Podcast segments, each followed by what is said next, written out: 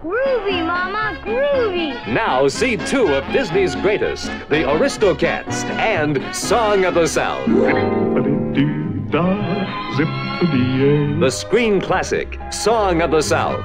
Together with the upbeat all animation comedy smash, The Aristocats, rated G.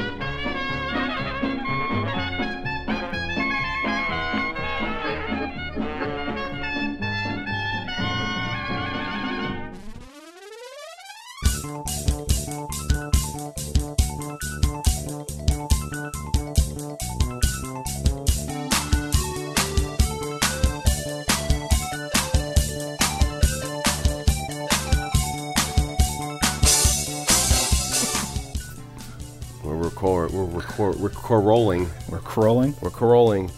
Corolling down. What are you gonna do, brother? Yeah, brother. The rest would be uncivilized. Remember those commercials? Be uncivilized. It was. What was it for? Um. Maybe. Uh. Uh, was it? Was it for deodorant? I think it was for like deodorant, or maybe it was. Uh, what's the sailboat deodorant in, in Cologne? Oh, like Old Old Spice. Spice. It might have been Old Spice commercial, maybe. Not, not ringing a bell. No, he used to. That was the catch line. Like anything else would be uncivilized. I kind of remember the catch line, but I don't remember. Like, he was like in a he was like in a suit. Oh, not maybe he was like you know he was like in a nice proper dinner jacket. Who was Hulkster? Yeah, this is the Hulkster.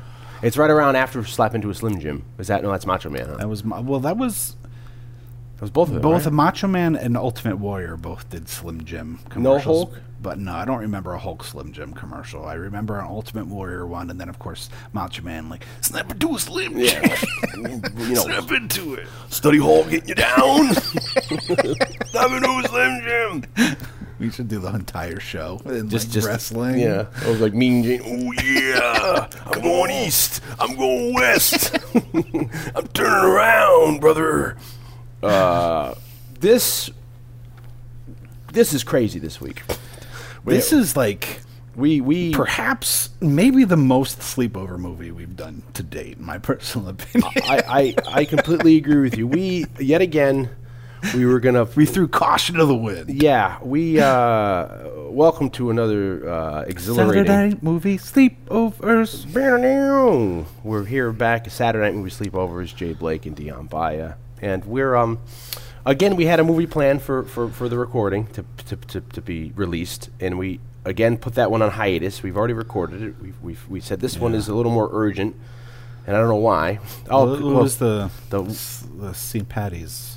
Yeah. Well, that was that was last week, two weeks ago. We, we did State of Grace, and we we kicked out the one that we had already recorded for that date, and then we moved that one up for this date, and then we said, you know what, WrestleMania is upon us. Uh, the Hulkster, uh, unintentionally or I guess uh, uncoincidentally to us, uh, won his 115 million dollar lawsuit against Gawker. Uh, so, and we had this movie. We've been thinking about this for a while. And Yeah. uh, you said, you know what? If I go look in my attic, I may still have this VHS. so, uh, Yeah, you know, hours and hours of going through your attic, looking through your, all your. We found your GI Joe, melted VHS melted tapes. VHS home videos, home movies. We we found a box of old VHS, and like you know, we had in there like uh, freaking Cloak and Dagger. We had in there like uh, freaking uh, what's what's the Ladyhawke? We had- we had the laser mission with Brandon Lee and Ernest Borgnine. Yeah, we had which a- we'll get to at some point. yeah, and then you, you also had that other one in there. What's the there's that Ernest Borgnine cop movie where he's down in Florida and it's a superhero movie, Fu- Hot Fuzz or Fuzz or Super Fuzz, Super Fuzz. So we had all these crazy movies, and we're like, we got to do this, we got to do this, we got to do this, and then we found the movie we were looking for, and luckily it wasn't Betamax.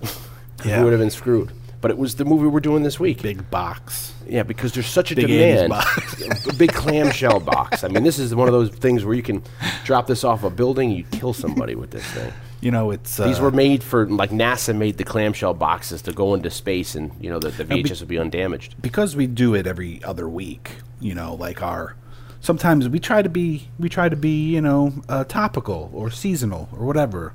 We just try to throw a new angle so it's not the same old. And so, you know, but unfortunately, because we do it every other week, like our State of Grace cast for St. Patty's Day was a little bit early. yeah, it was under just under a week. It wasn't like a two uh, months. And our and our WrestleMania cast tonight is is a little bit early. Oh, about a week, a week or so early, because it's also But- on the off week. But You know, screw it. 'cause, Yeah, you know, not everybody's going to listen to it the day it You know, drops. in, in uh, full disclosure, we had a pretty sweet ass idea to do for WrestleMania, which I think we're keeping in our pocket for next year. we but- might do it next year Yeah. if we can if we can pull our shit together. Yeah, and we, we, we had a great idea. and We were actually going to pull the trigger and do it, but then we said, you know what, we're not going to be doing it justice if we just rushed it. Yeah, we didn't want to. We, didn't- we didn't want to shortchange our the- listeners. yeah. So we said, you know what? Why don't we just, you know, reflect on it, put it in our pocket. We'll try to do it for next year. Plan well in take- It's going advance. to take a lot of prep. a lot of prep. It might be the biggest yeah, that might be like our culmination event. episode to date. Yeah, I mean, It, it'll be on par with the Batman one. Yeah, it'd be huge. It's going to be, you know, tens of hundreds of people are going to be wanting to listen to it. Um, so we, instead, we found this one, and, and it was really we lucked out because this movie we're doing this week hadn't seen a DVD release until 2012. This movie came out in '89. 1989, uh, summer Batman. We're doing No Holds Barred. It came out the same weekend, I want to say, as Indiana Jones and the Last Yeah, Crusade. it was like June, early June, June second or so. Yeah, so it was right before Batman's like June 23rd or 22nd is, is Tim Burton's Batman drops. And in that summer, we've talked about already, we had Star Trek 5 came out and flopped, sadly. You had Honey, I Shrunk the Kids come out. We had uh, Lethal Weapon 2 come out. We had Batman come out. We had, um, I'm sure there's a couple other big ones in there. We had Last Crusade come out. And then right around that time, we have this movie come out, No Holds Barred, No holds barred. starring Hulk Hogan and a Terry. Bollea. Terry Hulk Hogan. uh, uh, and and Tom Tiny Lister, who I, I'm a big fan of Tiny Lister. uh, who I don't know if this is his first role actually. Tiny Lister. I think he's in a couple of things before this, but uh, Uh, this is like probably his first like where he's like a main character. Yeah, and, and he comes into fame. I mean, in the '90s, he ends up doing like he's in. Uh, uh, I keep for some reason bringing it up. He's in Trespass. He plays Cletus, and then he goes on. He's in Friday, and then he has a pretty sizable role in The Fifth Element. He, plays, plays the the president. president. You know, little, uh, you know, Yeah, against little- casting. Yeah, which which hey, you know, I'm completely into. Hey, man. Besson wants to do that. He sees uh, Tiny Lister being the president of the world and uh, whatever that 3000 AD. Good for him. And then he's in some other stuff too. And he, he- he's he works a lot. yeah, yeah. guy. I mean, because he, he he fills a demographic. I mean, Well, he's, there's a, got- you he's know, got a niche. He's got Yeah. the crazy eye and he's a big guy. and he's yeah, he's, he's Got a look. super he's super built and jacked. You know, so uh, you know, and he's and he's he's gotten a lot of work. So bless him. And he seems like a really nice guy. You know, and he got to you know really wax his acting chops in Fifth Element. You know, really showed us his side as a thespian, not just like as a like a muscle bound guy. So anyway, He's in a movie. Let me think if I can remember the name of this movie. I like how we, we have such a big filmology. We know of tiny listers. He's, uh, I believe it's him. He's in a movie that starred, of course, in college. I mean, it started before college, but I had a, a little bit of a, a thing for Alyssa Milano, as the course. knows. And so I would rent Alyssa Milano, Alyssa Milano movies, and I watched one, and she was in it, and also like Ice T yeah, and Tiny Lister were in it. that sounds right because And when I, at, for the longest time, I had a rule I know. that was like I don't watch movies with rappers Yeah. in them. Well, then it, would, everybody then it went to and- Ice T, didn't it? Just and then and then everybody would be like, even Ice T. I was like, Ice T is the reason why I made that rule, Yeah. and that movie is the reason why the that movie that made. that made that movie made the rule.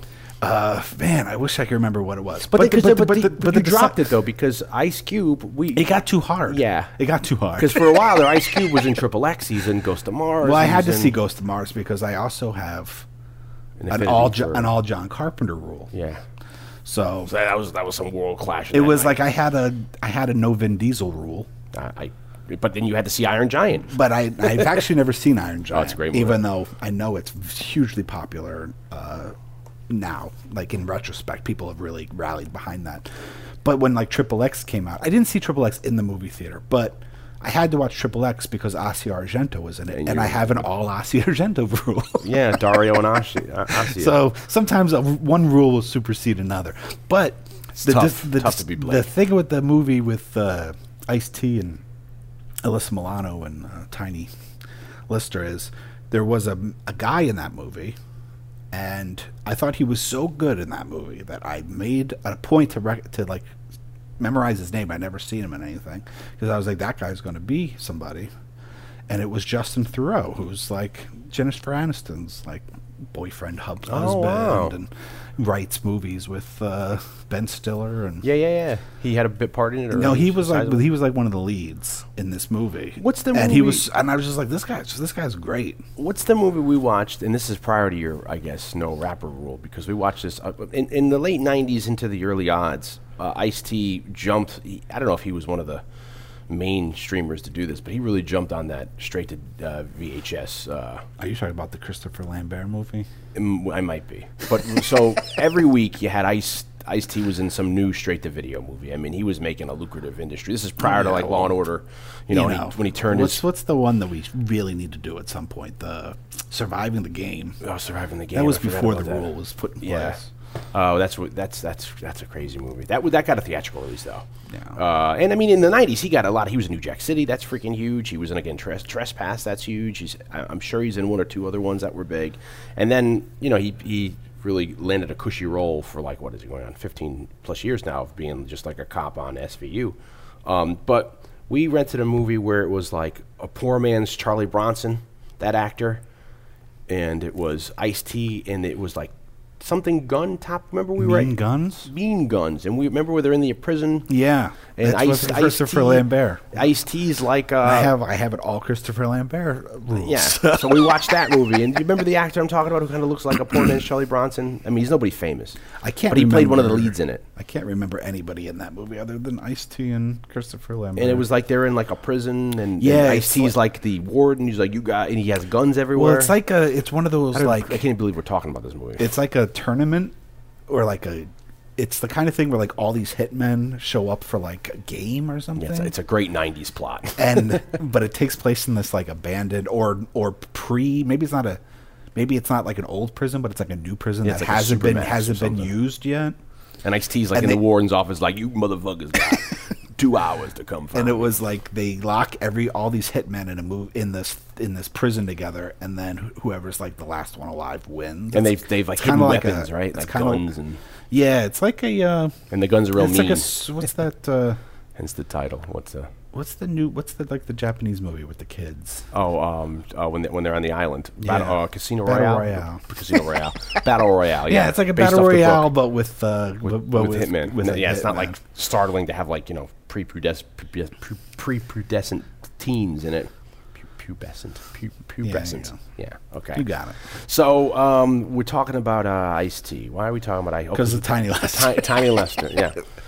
Eh, so we digress. Yeah. So we got this movie this week um, from 1989, No Holds Bar, and I guess they're thinking back in the day they want you know the Hulkster was in uh, Rocky Three, and they're like we want to, uh, which is some years before. What Yeah, year's yeah, Rocky that's like 3? 80. It's like early 80s. So it's like they're like 89 to like crap. Let's uh. Well, I mean, it was b- between whole Rocky 3 and and 1989, like Holster became a superstar. yeah, you know, it, it's it's it's uh, interesting to point out, or I guess it's needed to be pointed out, that back in the mid '80s, when the when when wrestling uh, kind of hit its peak in popularity and went mainstream, it was huge. They had car- they had a Saturday morning cartoon with like you know, and they had these you know all kinds of uh, franchising with toys. They had those big rubber.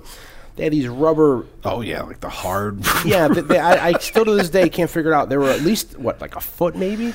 I They were bet you. foot high. You know, I think we remember them being bigger than they are, but I bet you they were like a good eight, nine inches high. they were big. I mean, they're Yeah. like, I mean, what is that? Ten inches, I guess. Yeah. And this thing, they would be in these poses, Yeah, just like set poses. and you couldn't move them, and they're hard rubber. Yeah, and it was like the rubber that like a hockey puck is made out of. yeah, and you could fight with them, and they were durable, but you could kill somebody with one of them. You could, Yeah. you can beat a child to death with that. I never had any of them, and I know they had a, like, a ring for them. Um, but it'd be weird because it's most it's like as we got older, they used to have the starting lineup, and starting lineup had all the baseball figures. So they have these great and and I never really understood the concept. Then with progressed into the Todd McFarlane toys, and uh, Yeah. you know where it's like. They're not there to play with. Yeah, they're just posed, and then the only thing you can do is maybe move an elbow from left to right, you know, or like you know, like you know, you have Don Mattingly, and he's like on a he's on first base, and then it's like all he does is just you could take his hat off, and it's like why? I guess the starting lineup. How do you play with a starting lineup? You know, he's going to hit a ball and run around a freaking you know a diamond. Well, you know, it's funny. So I, those are more re- I never really thought about it, but like my dad used to have back when he was a kid, there were baseball figures, but they were like the size of the WWF figures, but they were hard plastic and they were posed. So we still have a, bun- a bunch of them. My dad Yeah. at my dad's house that they're probably huge collector items now. I remember. and he they they were they weren't they were hard plastic. And you couldn't. It wasn't like the GI Joes. no, they the were like in a pose, you know, like Yeah. uh, you know, like Willie Mays, you know. you know, like just How was the you know, detail? holding up. Well, by the time you know I saw them, Oh, yeah, they were X yeah. amount of years, you know, decades and decades old. I mean, they're my, probably my dad's when he was little, so Yeah. you know, a lot of the paint and stuff was probably wiped off, but um, but you know, not like you know, not like die cast, not nothing like like the McFarlane toys, Yeah, but. They well, were with, the, cool. with those Spawn toys, it's like they wouldn't be. They'd look awesome, but they're just really more for the display as opposed to actually playing with them. And But I think you were supposed to play with the wrestling toys. the wrestling toys that we're talking about, those big ones, yeah, definitely. You I mean, you were supposed to, to, beat the shit out of each other with I them. remember they had like thumb wrestler ones. They which had, they had all kinds of stuff, which yeah. was like them in a in a set, in like a grappling pose. yeah, and then you stick your thumb like in their ass, You stick, yeah, you stick your thumb in the in, in the back, and then maybe you can even and then you your, sit there and you do like a thumb wrestling with. I haven't. Yeah, you stick your thumb down, and then you'd put your fingers like Oh, up. that's something else. And then you- but you could That's not the one I'm, manipulate I'm like a thinking of. But I think those were. I think they had those too. And uh, I mean, this got huge. Like, you can bring home all the action, get Well, there was the cartoon. The car- tar- cartoon was see what. Uh, I'm from the New Haven area, and in the '70s, wrestling was huge up there because at the time, uh, wrestling was regional. And funny enough, my father, who worked for the railroad for 40 years, also knew a lot of guys who were wrestlers, and he knew like Bruno Sammartino and um, uh, you know Lou Albano and Andre the Giant back in the old days. Yeah, and got uh, some fun stories about Andre. yeah, my dad has some very which I, which I, I don't think we can really put to air. Have you? Has he told you these? It's, it's I've heard a few. yeah. So uh, yeah, they're kind of they borderline on very crude and they're very uh, you know they're not really for public. Yeah, they're not family. You know. Yeah, you know, family friendly stories. The, the Andre you know and love and all that kind of fun stuff. So anyway, so uh, y- you know, uh, Bruno Sammartino used to run uh, whatever the World Wrestling WWF League was back then, and then he sold it to I think Vince McMahon's father was involved, and Vince McMahon got it, and then Vince McMahon got the idea of taking all these regional wrestling. Yeah, then basically consolidating wrestling. There was, you know, every region had a wrestling organization, and Vince McMahon was the first one to say like, we can like syndicate this live. We can make this a national brand as opposed to just like a Northeast brand. and it was it was very forward thinking, and he was able to do that, I guess, in the late seventies, early eighties, and I think he was able able to consolidate or maybe just put other ones out of business who didn't want to participate, and then that's why you kind of got. Uh, World Wrestling Federation was so popular, and these other ones were very subpar to the point where it's like that that Mickey Rourke movie, The Wrestler, where they're just like at like a Knights of Columbus Hall, Yeah, you know, doing some shitty stuff. But so in the '80s, when this became, uh, you know, into vogue with all these characters, this was huge. And then culminating, like I'd say, like '85, '86, they had like TV shows, they had all kinds of I mean, then Hulk you had like Saturday Night Main Event, which was a big fucking deal in the eighties. Yeah, and then into the '90s, you had like Monday Night Raw, and, and I mean, and then and then uh, WWF became WWE, and then that wasn't WC until like almost the two thousands. yeah, and then WCW came out, and a lot Well, of people. Well, WCW and like uh, what was the other one? ECW. Like those were around. They were staying with like a smaller regional. They were still they were around in the eighties. It's Yeah. just they didn't, you know, like WCW didn't come to prominence until like Ted Turner bought them to kind of battle Vince Yeah. in cable ratings. I mean, really, it was cable that. then a lot of people defected to him too, namely the Hulk as well. Yeah, yeah. I mean, it was really cable that I think is what prompted uh, the success and of and popularity of wrestling because then you started the, there was the idea of like the pay per view event. Yeah, that was and huge. stuff. And the WrestleManias were paid. WrestleMania started in the mid '80s with the first one, and it just I think it was really the idea of like cable television that really forced, you know, wrestling into like kind of a, you know, into like a the spotlight in a way because I don't think you could have done that with just, you know.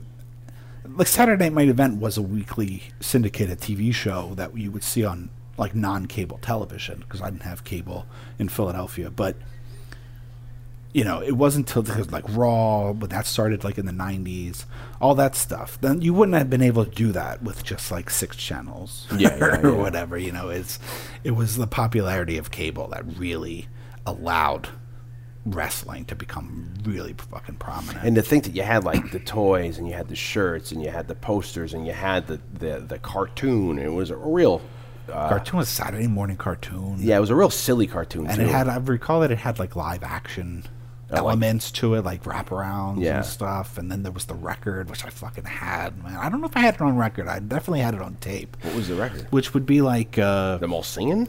some of them were them singing. And then you'd have like the theme song. So you would have like Rick Derringer's like "I am a real American," like Hulk's theme song. Yeah, yeah. that was on there. But then you'd have like little comedy bits with like Junkyard Dog in between, and then like the Iron Sheik or whatever, like in between. And so it was like part like comedy record, part mm, songs. And it's weird because there's such a.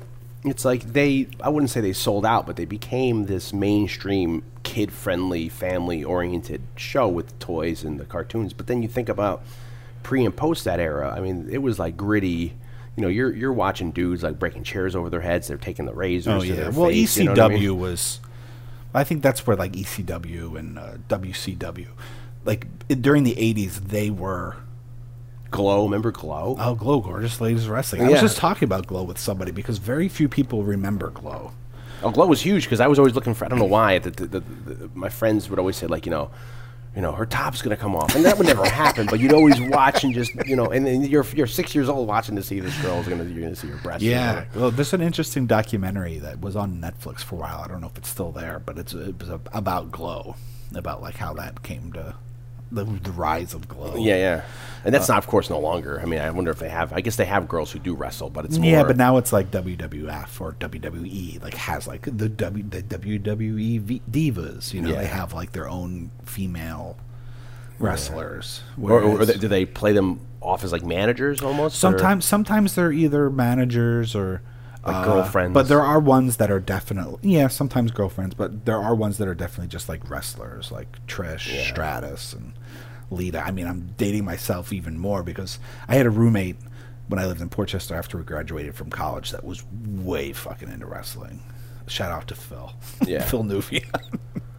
um, and because he was into it, he would get the he would get like every pay per view a month because now there's one every month. Yeah, a There's, friend like of mine- SummerSlam and this and There's a steady cam operator I work with who loves wrestling, and he has the he bought the ticket, whatever it is, and he ha- he pays a monthly or yearly fee, and he sees all those for free, and, and yeah, I he's don't huge into it. You know, and I don't pawn. I'm, I don't say like he was into it. Like I don't pawn it off like, you know, like he was the one that was into it. But he was into it, and then because he was into it, we started. I started watching it too. Yeah. And so there was a period there for like a, c- couple of years in like the early 2000s. Where like I was, I was like current on what was going Yeah. on in wrestling. So I mean, basically, it became so like I- a male soap. so I don't know if like Trish Stratus and Lita, I don't know if they're still wrestling or, or not, Yeah. but like those were the the and we would go. We went to we went to a SummerSlam at uh, Madison Square Garden, and the the fun the most fun thing. It's actually really kind of lame to see a wrestling event live Yeah. because you don't ha- you can't hear like the announcers. Yeah, you just heard the Yeah, you slapping. just hear like like the white noise of crowd, and then like occasionally like Yeah, the- the know, on the mat. yeah, and then their theme song would play. Like yeah, yeah, yeah. But it's like But what they used to do for, I mean, in the 80s, which I think they, they incorporated into their shows, the live event shows, is they would have these little vignettes where they'd have like a little interview area that would be set up as like a, look like a set, you know, maybe with a desk or just two Yeah, chairs. yeah. I mean, like me, Gene will be there. Pit. Yeah, pi- yeah, exactly. You know, or they'd have like a barber shop for like, uh, you know, Brutus the Barber. you know, I mean, and they'd have all these little vignettes that, that got pretty colorful, but at the same time, these dudes, it's like you think about them trying to tame these wild beasts Yeah. these dudes. I mean, I, I can't imagine now you have a guy like the Undertaker who's still wrestling, and he's been. re- I mean, Hulk Hogan. He's been wrestling since the mid late seventies. Yeah, yeah, And it's like, can you imagine the the, the, amount of, of like just brutalization and he's like the on your body? pinnacle. Yeah, he's like the pinnacle of it. Like, Hulk. Yeah, like Yeah. you can't. He's like the Jenna Jameson. Yeah, you know. you know, like you get to a certain. There's a certain popularity. he's like the Hugh success. Hefner, you know, you can't- success. Like you can't. There's no one that's been more successful at wrestling than Hulk Hogan. In, yeah, in the '80s, when you became well, it was the Hulkamania, and then all the Hulkster. Well, the young, he had a name for all the fan, the Hulkster kids, and uh, Yeah.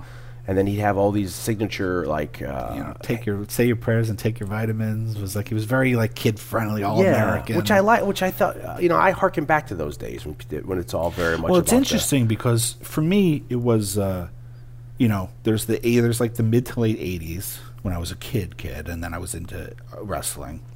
And who, who wasn't at that time? Yeah, you know what I mean, and then so like wrestling's always been like there's been like tent poles in my life where like wrestling was a thing. So it was then. I was Hulkamania. That's when we had the cartoon show. Yeah. you had like you know Captain Lou in the Cyndi Lauper video. Yeah, yeah, yeah. and uh, and then in like the mid early to mid 90s i got into it again because it was on saturday afternoon well, I think a lot of people. I don't know why. was with uh, razor ramon was my guy yeah, you know, I don't know why Razor Ramon. why it why it went away. But in the late '80s, I think maybe because of Batman and those other big franchises that came out, it kind of took a back seat. But then in the early '90s, it came back with like you know, like you're saying, Earthquake, with Tugboat, with uh, Undertaker, with Jake the Snake Roberts, who'd always been there. But yeah, like yeah. those, well, you know, undertaker was a big deal with paul bearer Ra- yeah, Paul Bearer and, and Razor Ramon and uh, uh, all those And those main slay, stay Rick Rice, the guy that get the shit beat out of everything. And then so I did. I was into it for a while, and I had it for like Sega Genesis. I had like Monday Night Raw and Sega Genesis. And then you had a new with generation Dink- of figures, Dink too. and Doink, and uh,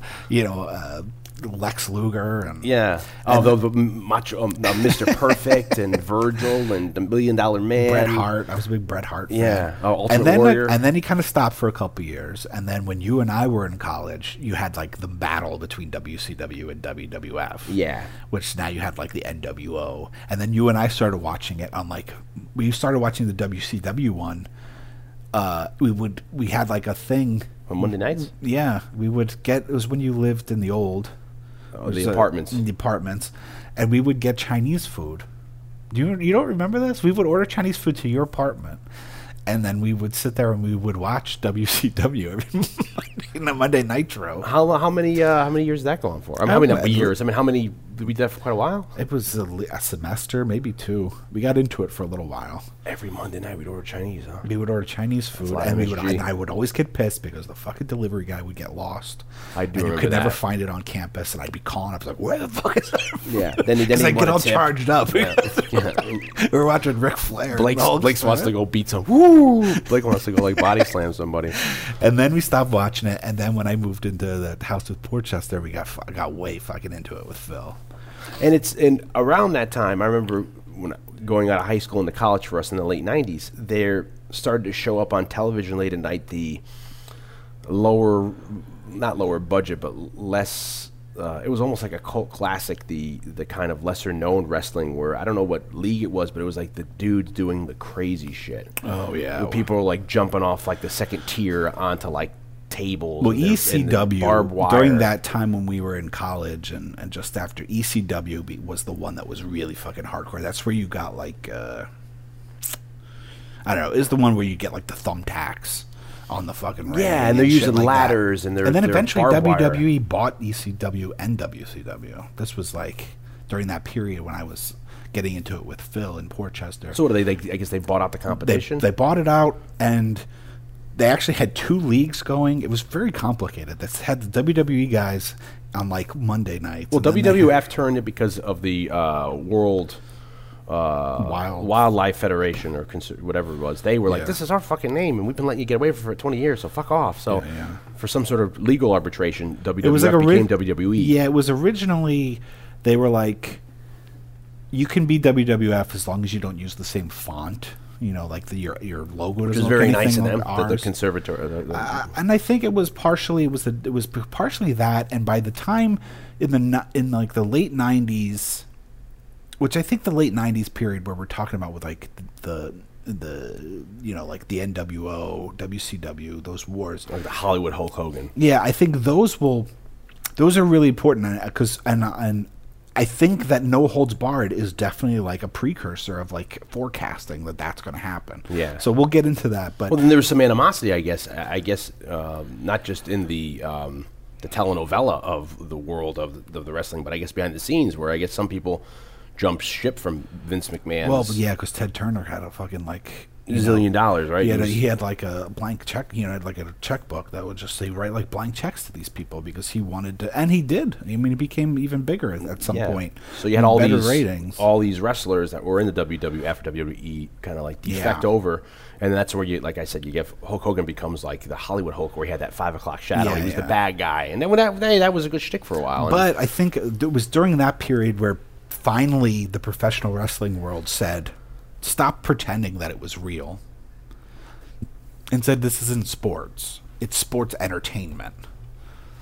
They made, they finally like, they came out and were like, okay, this isn't a real sport. It's sports entertainment. And I think that's partially why WWF became WWE, World, Oh. World Wrestling Entertainment. yeah, they try to further that. Yeah, to kind of make the distinction that it's this is entertainment and try to build a brand based on that. Now, I, I also to, uh, to remember when I started seeing in the late '90s those late night, you know, local channels of people like you know doing that stuff at the civic centers. They're you know thumbtacks oh and yeah, stuff. like the public access. yeah, you'd start. show- I'd start seeing now. This is when you started getting the backdoor wrestling, or back. I'm sorry, not backdoor. Backyard. backyard wrestling, where you see these kids now. All of a sudden, the generation of like us getting older. I, I guess it was kind of our generation, a little younger. Yeah.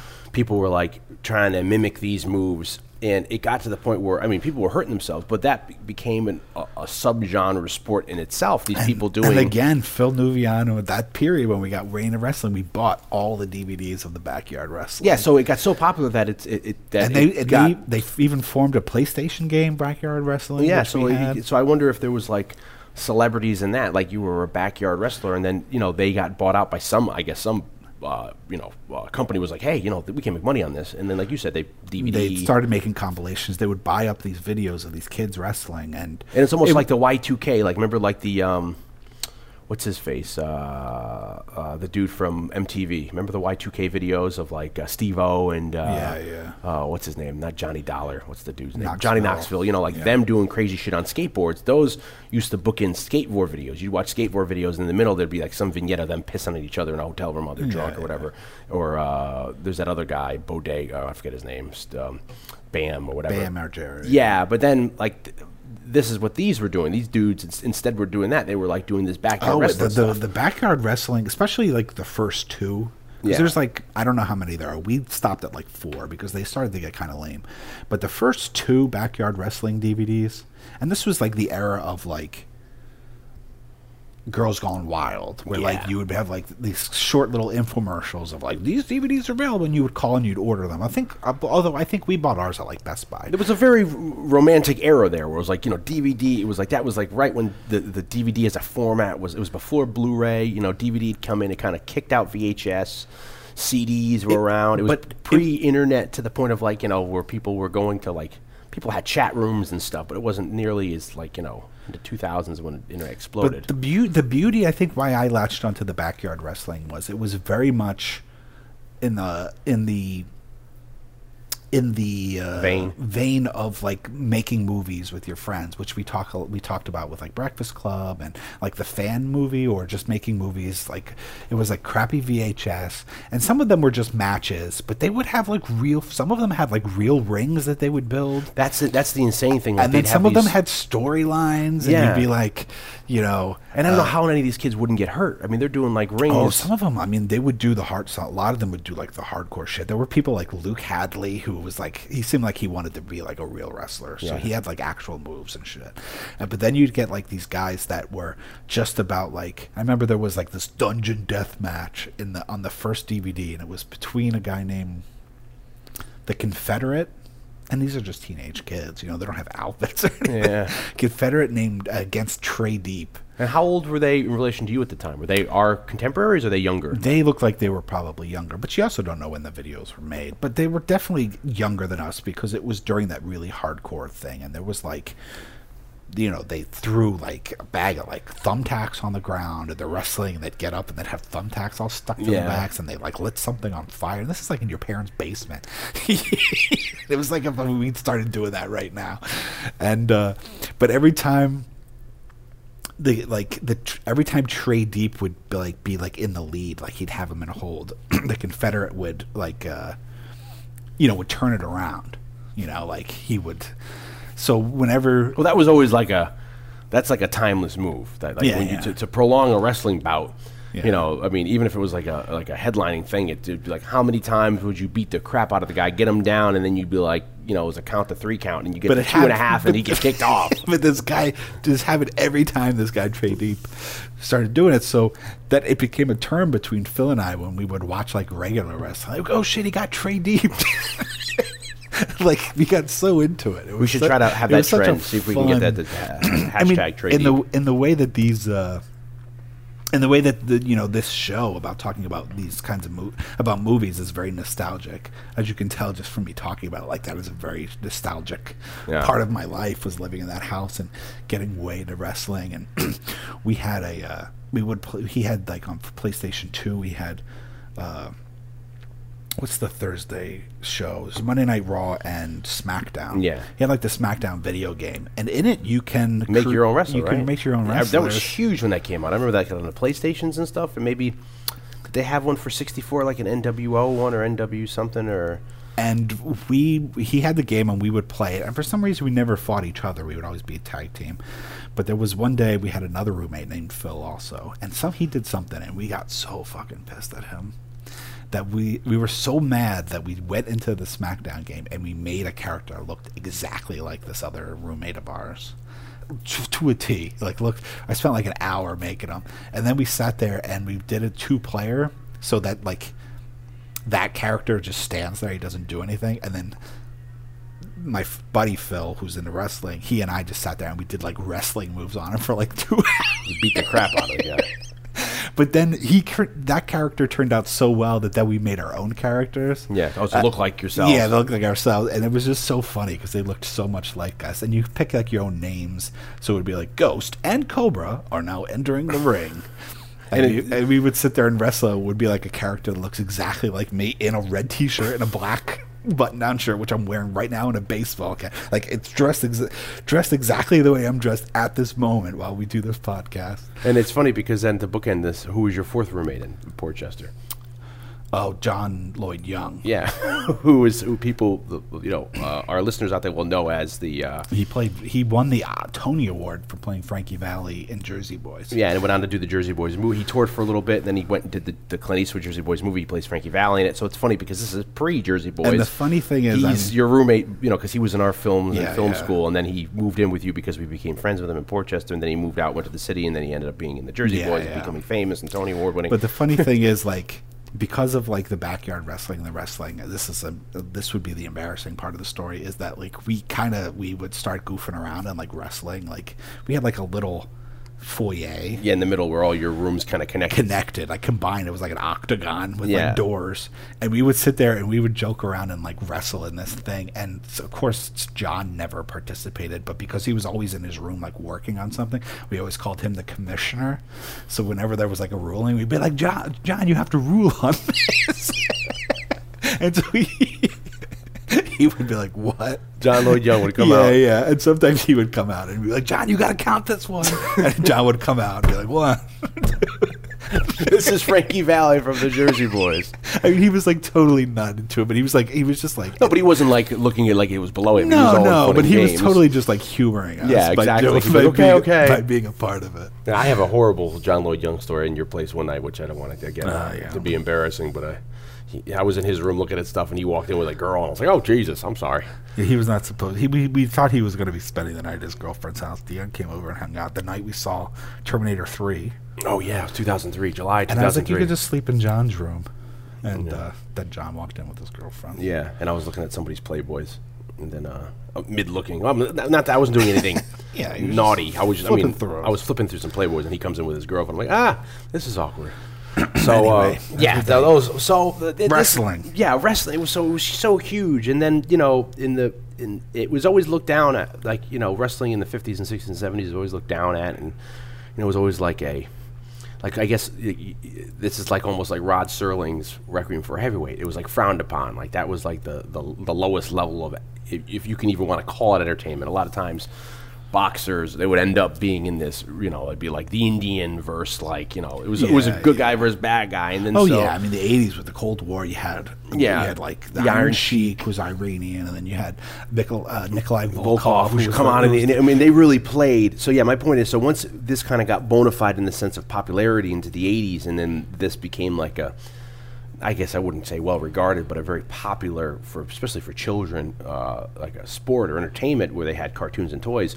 They very m- much played to like you know, yeah, you had like the Hulk Hogan was the American, and he Yeah, you know, yeah. he'd like the red, white, and blue almost, and then you'd have like Nikolai Volkov who'd come in freaking you know wi- he was banishing the freaking Soviet Union you yeah, know, the yeah, flag like the, he to- even to had the- like the red shirt on with like with the, sickle and the hammer, and he's all like you know with like communism the rules. with the w- with the fur hat on. the fur hat, and he'd have like a picture of freaking like um, uh, Mikhail Gorbachev, you know, and he'd like he'd rip up a picture of you know Reagan, and we'd be like "fuck you." so it's very much Rocky Four, you know. Oh, like, you know. yeah. So it was it was it was very polarizing, and then yeah, for some reason it kind of I- I guess because of like the advent of like I think. Uh, comic book like Batman and Sure. Ninja Turtles and maybe Dick Tracy and uh, whatever else came out in like 89, 90, 91. Then this kind of came back, and then those storylines, you have like the second wave almost, where it's like you had like a lot of those telenovela esque stories. Like I remember watching, I was in Lake George vacationing with my family, and you know, it was like we went out in the morning, came back, and they wanted to take a nap in the afternoon before we we maybe went to dinner in the evening. And I'm sitting there on the like carpet watching like the Jake the Snake. Remember that whole thing, like trust me, trust me. And he did something with somebody where he, he was supposed to be like his Padawan training somebody, and then he, he he went against the guy, and, it, and then you thought Jake was good, but Jake's bad. It's so very much play to these. Oh yeah, I mean it's One it's week they're good, one week they're bad. And I it's mean, like, it's drama like at its purest. I mean, it's basically male soap operas. It's like yeah, you know, I mean, and you take even like uh, a channel that I'm sure we've mentioned before on the show, and I mention a lot on our Facebook page is El Rey, which is run by uh, Robert Rodriguez. Yeah. and there's a show on there called Lucha Underground, and it's like the lucha libre Mexican style wrestling. Yeah. but that show is kind of I don't watch it regularly, but when I watch it, it is like super entertaining because Yeah. it really takes the idea of soap opera to another level because it's you got the wrestling stuff, the masks, the f- crazy flying around, um, jumping off shit, all that's happening. But then like the interstitials are shot and feel exactly like a telenovela. That- like that's- even like even more so than like you know it was like a very authentic. Like yeah, you know, that's very interesting. A point to bring up that like, uh, you know, from what I've seen in recent years, and and um, you know, I think culminating to like nowadays, those wraparound stories and those backstories have become almost as important, if not more important, than the actual match. So Oh, in the yeah. old days, you know, you'd it have the match. the match in context. Yeah, and so it's like you didn't just have them like when we would watch it, you'd have the match, match, and then you'd have maybe some sort of thing like you're saying, like you'd have like Piper's Pit, where they come down and Mean Gene would try to like, you know, corral these, you know, Yeah, yeah. these gladiators, and they'd have these, they try to talk, and they'd burst into a fight, and that would be the end of like your.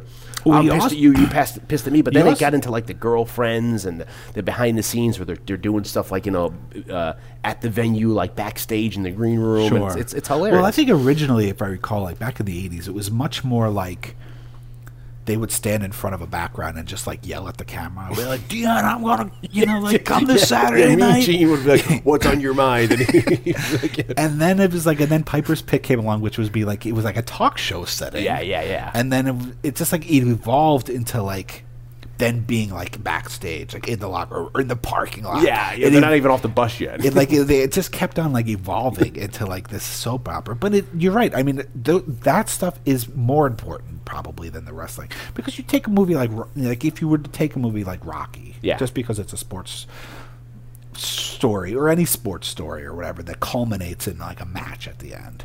Like the fight of if you, all you watched was the end fight of Rocky, like you, you would get a gist of like the music and it, you would probably be emotionally moved by it. But without the rest of the movie to tell It's you almost the, like sex. to It's like- tell it's you like the to- foreplay to- to- to the tell you the act. importance. If you don't Yeah, know yeah. the importance of the match, There's no buildup. It's like, eh.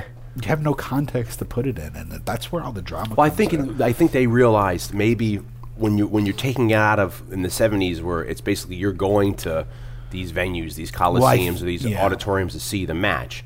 they realized once they started televising these, they needed to have a little more than just people beating the shit out of each other for like well, I think rounds I, th- rounds. I think the ideas of like the Nikolai Volkovs, like the very the, the, characters, archetypes, yeah. the very like solid like like unmistakable archetypes probably start from that era, like what you were saying before, because like you didn't have time to put everything in context, so you just like we'll have like the Russians, Yeah. we hate, the Russians, yeah, so like it was it versus was the American, You're, you're using the you you're know. using yeah, stereotype. the hillbilly verse or like the black guy versus the Klansman or the I, f- Indians. I find Cowboys. it. I mean, I find professional wrestling, the history of it, the making of it, how they actually do it in the ring is fascinating. I find it all. It's like it's and especially the school. People don't realize there's like a school you have to go to, and there's people who like have ambitions to become professional wrestlers, and it's not just you committing yourself to saying I want to be a professional wrestler and maybe getting in shape. You have to actually there's like a bar you have to meet, and there's people who maybe want to do it all their lives. That it's like being like a, a baseball player. It's like you know you may not be able to get to the major leagues because of whatever reason. So Yeah. it's just as competitive I find in it. It's wrestling. just, it's like an and for me anyway, and it's not something I've really watched like regularly in a, in now maybe a decade, but um, I find it's a topic that I find absolutely fascinating. What's the really good documentary that came out in the late '90s?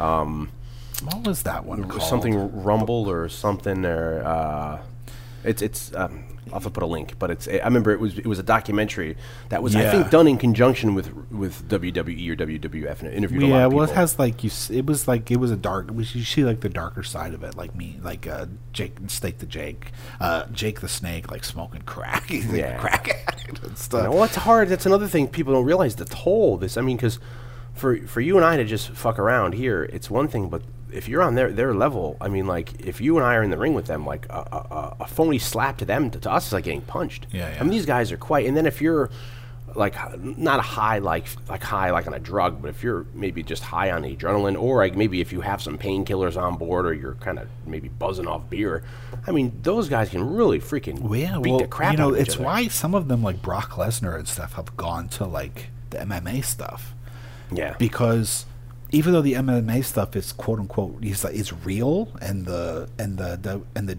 professional wrestling stuff is quote unquote fake, like when you fight in MMA, you fight maybe once, twice a year. Yeah. Whereas as a professional wrestler, even though like it's you know somewhat scripted or it's not really even choreographed, it's actually a very fascinating way they do it. But you're still it's still like 300 pound guys. Well, what do you know about it? What do you- Throwing what- each what- throwing each other around, and so like. I mean, but they, the- they rehearse. They, have kind of like a like a blocking, almost like a play. Like we No, talked about Jackie Gleason what, not what, even weeks ago, where he, it's he wouldn't it- rehearse. the funny thing is, it's like it's not even blocking. It's they talk about it. They might talk about the match for a while before they go out and do it. There's usually most times, from what I understand, I watched some documentary that really and I, I brought Jackie it. Gleason up not to say that he wrestled, I mean, Yeah, because he didn't he didn't like to do more than one or two takes, and you know he would only go up there and maybe just go through the blocking of the scene in the movie or the show, where that's what we're talking about. Yeah, Yeah, yeah. But the, the way it kind of works is that, from my understanding, is clearly most of the time it's you know who's gonna like they know behind the scenes who's gonna win the match. So what they do is you have the two wrestlers and they constantly talk to each other, like into the, each other's ears, Yeah. because it's not really blocked, you know, or choreographed. It's and then you have the the real function of the referee is not so much to like do the count or whatever. He's like the middleman between the director. Sometimes it's the um, announcers because somebody's reading the crowd, and then he's cueing the the referee. And then the referee will go over to the corner, like, "You have to break it up. You have to break it up." But what he's really saying is like, "Okay, now you got to turn it around." Like he's taking cues. It's it's this huge, you know, like puzzle that's kind of happening where somebody's reading the crowd of what they really want. They're cueing the referee. So if the crowd is going one the Yeah. wrong way, they're like, "You got to bring this back." the ref, and then the, he's cueing the referee. The referee's cueing the wrestlers. The wrestlers are talking like, "Okay, now I'm going to throw you into the Yeah, into the corner, or whatever. or or you know, now we're going to do this." And so it's all about it's all like choreograph. It's choreography happening instantaneously. You know what I mean? and you remember, uh, I, I remember for a while. And then they'll be like, "Okay, we need to wrap it up now. Now it's time to like end the match." yeah, yeah. I remember for a while it was like in the '80s. Certainly, you never really saw any blood. I mean, I think in the early days you would, But then for a while, probably when they got into the cartoon era with the toys, they probably didn't want to have people bleeding, you know, in a ring. Maybe Yeah. maybe if it wasn't televised, you'd get that. But then I remember at some point when you got into like the cage matches or the freaking no holds barred, no pun intended. yeah.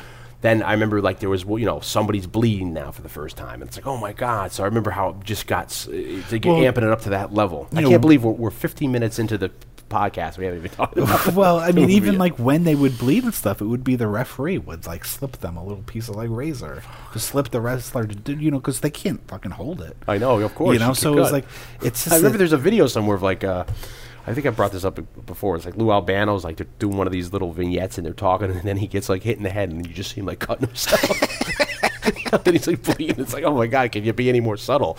You know? Yeah, I mean, it's just it's a fascinating like all the w- moving parts that have to happen for it to work. yeah. Um, and they're based now, WWE uh, is in Stamford, Connecticut, and they Which do a I, lot of I'm stuff. not positive, but I feel like as we get into the movie, like I think head- a lot of it was shot here. Yeah, like the headquarters of, of like worldwide television or Yeah, whatever. I think it's Stanford, Is, is and I- the is the WWE headquarters? and I think a lot of those the houses looked very much like like the scenes when they're driving around in the limo. I thought that looked exactly like where we went to college, like Yeah, in yeah. Westchester, like like Purchase I think Rye. it's all shot up there, most you know. of it anyway. And then I think some of it maybe where they had the actual. The, the or whatever could have been down in Florida or down south, but like a lot of yeah, a lot of the stuff looked very much up there. well, anyway, yeah. So So- no hold barred. No Holds Barred, 1989. Uh, Hulk So, Hogan, Tiny Hulk Lister. Hogan. Thanks. See you later. Good night. Uh, in a nutshell, we got Hulk Hogan playing a character named Rip Thompson, and he's the WWE WWF champion.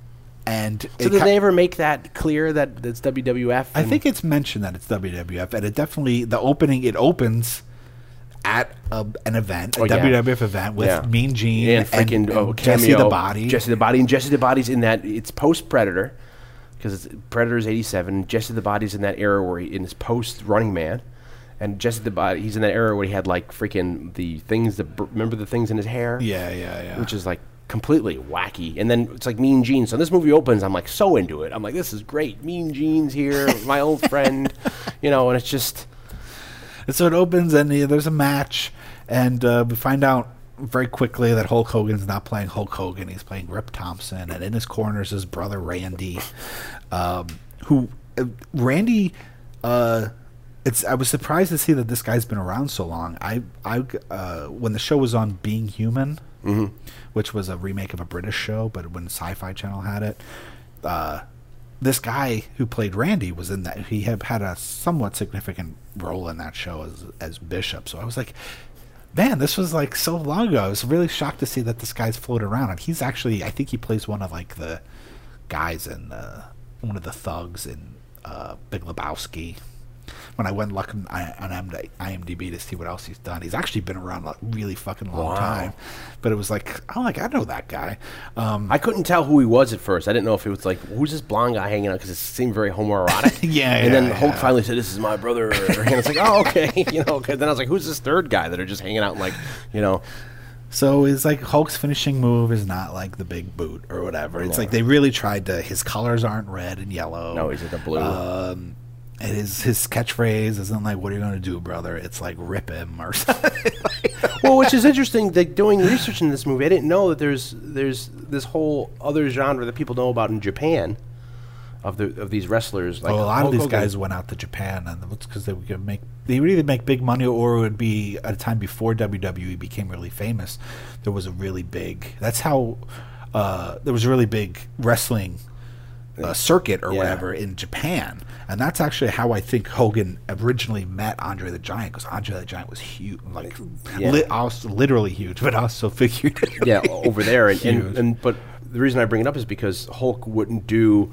He there's a lot of moves that he wouldn't end up doing um, that were uh, in Japan. That that you know that Yeah, he didn't do them as Hulk in America. He did like but this- Those were his moves when he was in Japan. yeah, and like axe, the uh, axe bomber, and then he wouldn't do the running leg, which he would the leg drop, which he'd do in America as his finisher. He'd do this axe bomber. So he they had a whole different set of rules. They they, they nicknamed Hulk um, uh, Ichiban, which means uh, number one. Th- that was his nickname, and because they loved him so much. And I guess New Japan Pro Wrestling, uh, NJPW was the name of the the the, uh, the the the circuit that they were on. So it's it's it's almost like the for people who were really into Transformers. There's a whole other Transformers. Oh yeah, there's Japan, I, like there's Armada. people. Um, there's a there's people that are so into it that like getting the Japanese, getting videos of the Japanese, classic Japanese wrestling things are like a big deal. There's like a big underground collection of I mean, this era of like Hulk Hogan. Yeah, and, of and like Andre. finding those original videos, the people that collect those, and it was a big thing that started.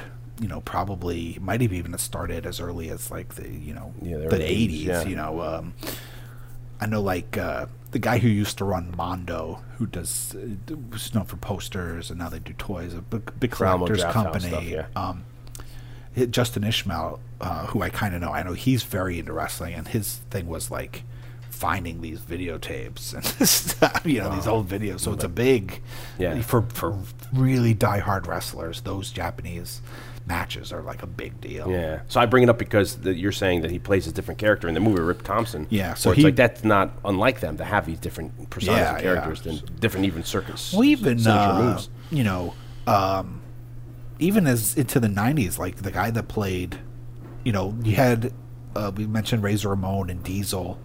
When those two guys left, the guys that played uh, Scott Hall and uh, Kevin Nash, when they left the WWF at the time it was the WWF, they actually tried to have other guys play those characters. Oh, really? And like the commentators would be like, "They're not looking quite right tonight," or whatever.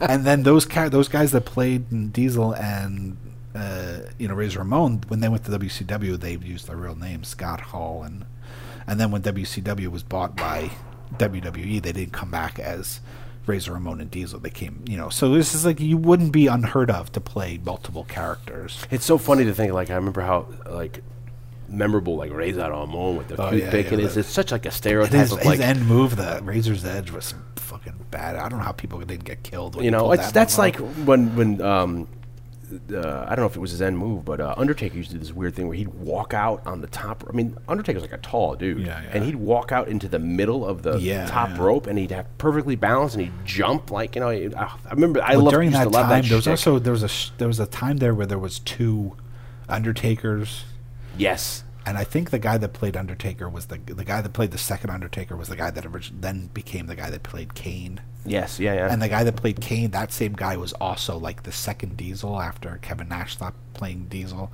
They tried to replace him. I think it was that guy too. So these guys would float around, and even um, Like I wonder how you, and then how it's one thing to get your name for your, and we keep getting off the movie now. It's one thing that you get your name for yourself as a wrestler, but then how do you become like Elizabeth, or how do you become like Mean Gene, or how do you become like the Mouth of the South? You know what I mean? Yeah. Like just or or uh, Paul Bearer. You're not a wrestler. You're just like their manager, and you're yelling. And occasionally, maybe you get roped in. Like Mouth of the South will get like a you know a chair to the head or something Yeah. with his megaphone. But it's like Well, I think like Paul Bearer, for instance, I think he worked in the organization elsewhere, maybe as like a scout to get the new wrestlers. You was know, so weird looking too. It's so funny. and then you know, and then they would end up having like this other job where they would be on-screen personalities. So it's, it's such a fascinating, and there's a lot of those older guys who m- the name escapes me, but of the era of like the Mean Gene, or it's like those those commentators, yeah. you know, those Well, guys. you know, the funny thing about uh, about wrestling, and I don't know when exactly it changed, because even in like the early to mid '90s, when you had like the Razor Ramon era, which like it wasn't like he was the biggest wrestler. He's no, but it was it said goodbye to Andre the Giant, Superfly Jimmy Snuka, and Yeah, you know, but even then, you would have like on the. Saturday afternoon, like WWF stuff, which is what I watched it on. Like I didn't watch like the Monday Night Raw because I didn't have TNT or whatever. Um, you would have the matches where it'd be like Razor Ramon versus like Joe Smith. Yeah. you know, you had like it was like the Yeah, Rick the- Rice, It and was beat the crap It'd be like the equivalent of like the red shirt. Yeah. and, and you always Star knew, Trek. you always knew, you always they- knew like Joe Smith was he- he's not going to know. And I think He's not you, gonna win this you one. might have said it to you, be- said it before, and I was daydreaming. But it's it's you know like you say for the people who do the ultimate fighting that they only fight once or twice a year. These guys, wrestlers are like, even though it's choreographed, they're going to like. that's the- that's what I mean, it's like- city to every week. Every they could be doing two, three times a week. They're going to like these big venues. Because there's also uh, there's events that aren't televised. no, and especially back in the day here, Yeah. a lot of these weren't televised. that was you know? the thing was like when then you have like They were on tour for it was like almost like a rock band that then they you were have playing. it's like a week they're weekly TV shows with Raw and SmackDown. That happens every Monday and every Thursday for fucking over a decade. Yeah. Some like Raw's been on probably for over 20 years. And it's not like a regular television show where it's like you have a 10 episode season and then you're off for the rest of the year. They they do it every Monday night year round. Yeah. And so yeah, that was the point. It was like the people that do like the W uh, the UFC and the MMA, like even though like they're really like people are really trying to hurt them, it's only happening like once maybe twice a year. So you, your actual probability of getting injured is much less than having to do quote unquote fake wrestling every like three times a week. Yeah, we're being very physical and it's very demanding and As it's still like even though it's like they're whatever pulling their punches or or it, you know doing it in a way where you know the idea is not to get actually hurt it's still like 300 pound guys throwing each other around i mean there's no way people aren't getting injured for for the contemporaries that are our age or a little younger who are listening to this podcast, and you think about how they physically feel at at, the, at their age right now, and oh think no, I about mean, now it's like I'm, I'm my neck's all fucked up yeah, that's what I'm saying. Like I'm creaking. Can you imagine being thrown around and and, and like a guy like Undertaker, I mean, of course, Hogan's been doing it off and on for, you know, 30, 40 years or whatever. But like, the Undertaker's been doing it pretty consistently for like Yeah, since the the- 90s. yeah, the, I'd say almost the late '80s he, he's come in, uh, and it, it's just unbelievable the, the the whole idea that, that these guys have been doing. it So we have. Rip Thompson. yeah, Now, see, the idea is, which I, what I'm saying is, it's very reminiscent of what ends up happening with w, the, with WCW. Is Rip Thompson? He's the WWF champion. He's got a contract with a certain television company, and there's another television company that wants the ratings that Rip Thompson gets for this for you know the first television company. So there's a new. Uh, guy and head ahead of the new head of the Yeah. of the television company which it's it's what is it called? The world. It's the World uh, News or World Television. Yeah. it's called like World Television Network or something. Yeah, something like that.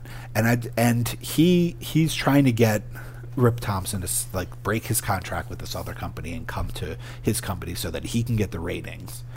And you know, being a man of his word and being kind of like the all-American child uh, entertainer.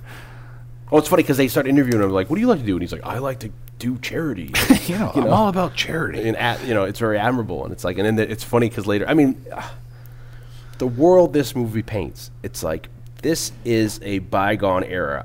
I mean, I don't know if you tried to have someone watch this who had no, uh, like, foothold in that era Yeah. of the '80s. I don't know how no they would reference Yeah, frame of reference because it's like this to me. N- this is much more a, a, a drastic example. This movie, No Holds Barred, but like it's like you can never make it uh, a to me a Schwarzenegger '80s movie, action movie now, where it's like you know him standing in a field with an AK-47 shooting like Yeah, a whole yeah. army of people, and, and he's not getting killed, and everyone's getting. It's like that's this where it's just hilarious. This world that they paint that this is just you know. Oh, it's ridiculous. It's a cartoon. Yeah, I it mean, it- basically, it's. I mean, you know, he, I mean, mean, he bursts out of a limo. T- he takes the door off a limo. I mean, it's just, you know, they're landing a helicopter. They're, they're near the end of the movie. Hulk Hogan's at this charity event with these kids. They land a freaking helicopter right there. Who cares about the parents, the kids they're getting killed? You know? I mean, yeah, it's it's uh, so it's and it- everyone's like okay with it's everything. like a time. It's like a little time capsule of like nineteen late eight, like nineteen eighty nine, nineteen eighty eight. It's like if you were to like if you were to like uh, take um, what's the uh, uh, like it's like a turn of the hat. What's the what's the name of that movie? It's the the uh, over the top. Oh, yeah, So if yeah. like if you were to take over the top and like It's very- drug it up Yeah, and get yeah. it drunk, and then you were to like throw acid at it. This is this, this movie. it's very much like a poor man's over the top. You know, I mean, it's like that, there's that scene. I loved that scene where they go to this. Uh, he's going to recruit people for. The, so the bad guy. What's this bad guy's name? The the, the guy in the movie who owns the He World uh, Entertainment McBrell. League. Yeah. uh, played by Kurt, Kurt Fuller, who you'll recognize. Yeah, you'll- you'll instantly. recognize. He's in so much shit. yeah, and he's such. He always plays usually like a dick. Uh, he's he's he's especially like hamming it up, being like a dickish douche his but movie. he's like good in this. Oh yeah, yeah, I mean, like he plays this character. it's so over the top. It becomes it comes around again. So it's like it's so much overacting that it's like okay, it's it's plausible in this world. But he wants to make this night called the Battle of the Tough Guys. Yeah, well, he, It's such a shitty name. We'll So call the- it Battle of the Tough Guys. so he doesn't. His his wor- the world the world uh, television network is like in last place. Yeah, yeah. and they need to get you know ratings in, and they when re- it becomes clear that they can't get Rip Thompson. yeah. Well, they realize Rip Thompson's the answer to their ratings. They need Yeah, to have yeah. wrestling, and, and they can't. They realize that they can't get Rip Thompson to go for to do for them what he's doing for this other network. Uh, they realize that maybe it's not Rip Thompson that's the key, but it's the idea of wrestling, and they they're going to do like bad guys. So they come up with this. it is like the worst fucking name. Battle of the Tough Guys. Yeah. so they he forms this show called Battle of Tough Guys, and he basically puts this calling card, this call out to like if you're a tough guy and you think you know we'll pay you a hundred thousand dollars if you can win. and it's great. And there's a, just montage of all these tough guys, like a guy getting into like a Mack truck looking, and there's you know, and I love they go to this bar, and this bar is supposed to be like the Roadhouse, Yeah, yeah. or over the top bar, and I think it's such a cool.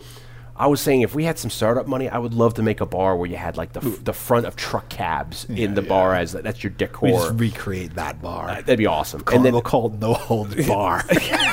there you go. We're gonna we're gonna freaking uh, copyright that right there when we get some money the No together. Holds Bar. bar, no holds bar bar, and uh, it's funny they go into this and it's like it's hilarious. They try to legitimize this to be a real scary place in the late 80s. Yeah, it's You know, supposed to be like you know where you would have like mud wrestling, or there would be like these competitions where who can stay on the bull the You know, longest. but their bikers, their version of that is that they have like these wrestling matches where the just the people that go to the bar Beat the shit will out- beat the crap out of each other in this death. makeshift ring. Yeah, and no one cares. There's no there's no uh, referee. There's uh, you know there's that's just the norm. Where they're just uh, you know they're drinking like it's like you know they're drinking motor oil. yeah, they're supplying their own entertainment. you know, and it's just like it's just hilarious. That like, you know, it's it's the world of like chain mesh shirts, you know, and it's like hair '80s band metal, glam metal, and it's just it's glam rock, and it's just hilarious. This is like, this is what we were scared of. Like, oh my god, this is a real seedy place. You know, guys in tight leather pants and you know uh, biker gangs, and so they go in there, and then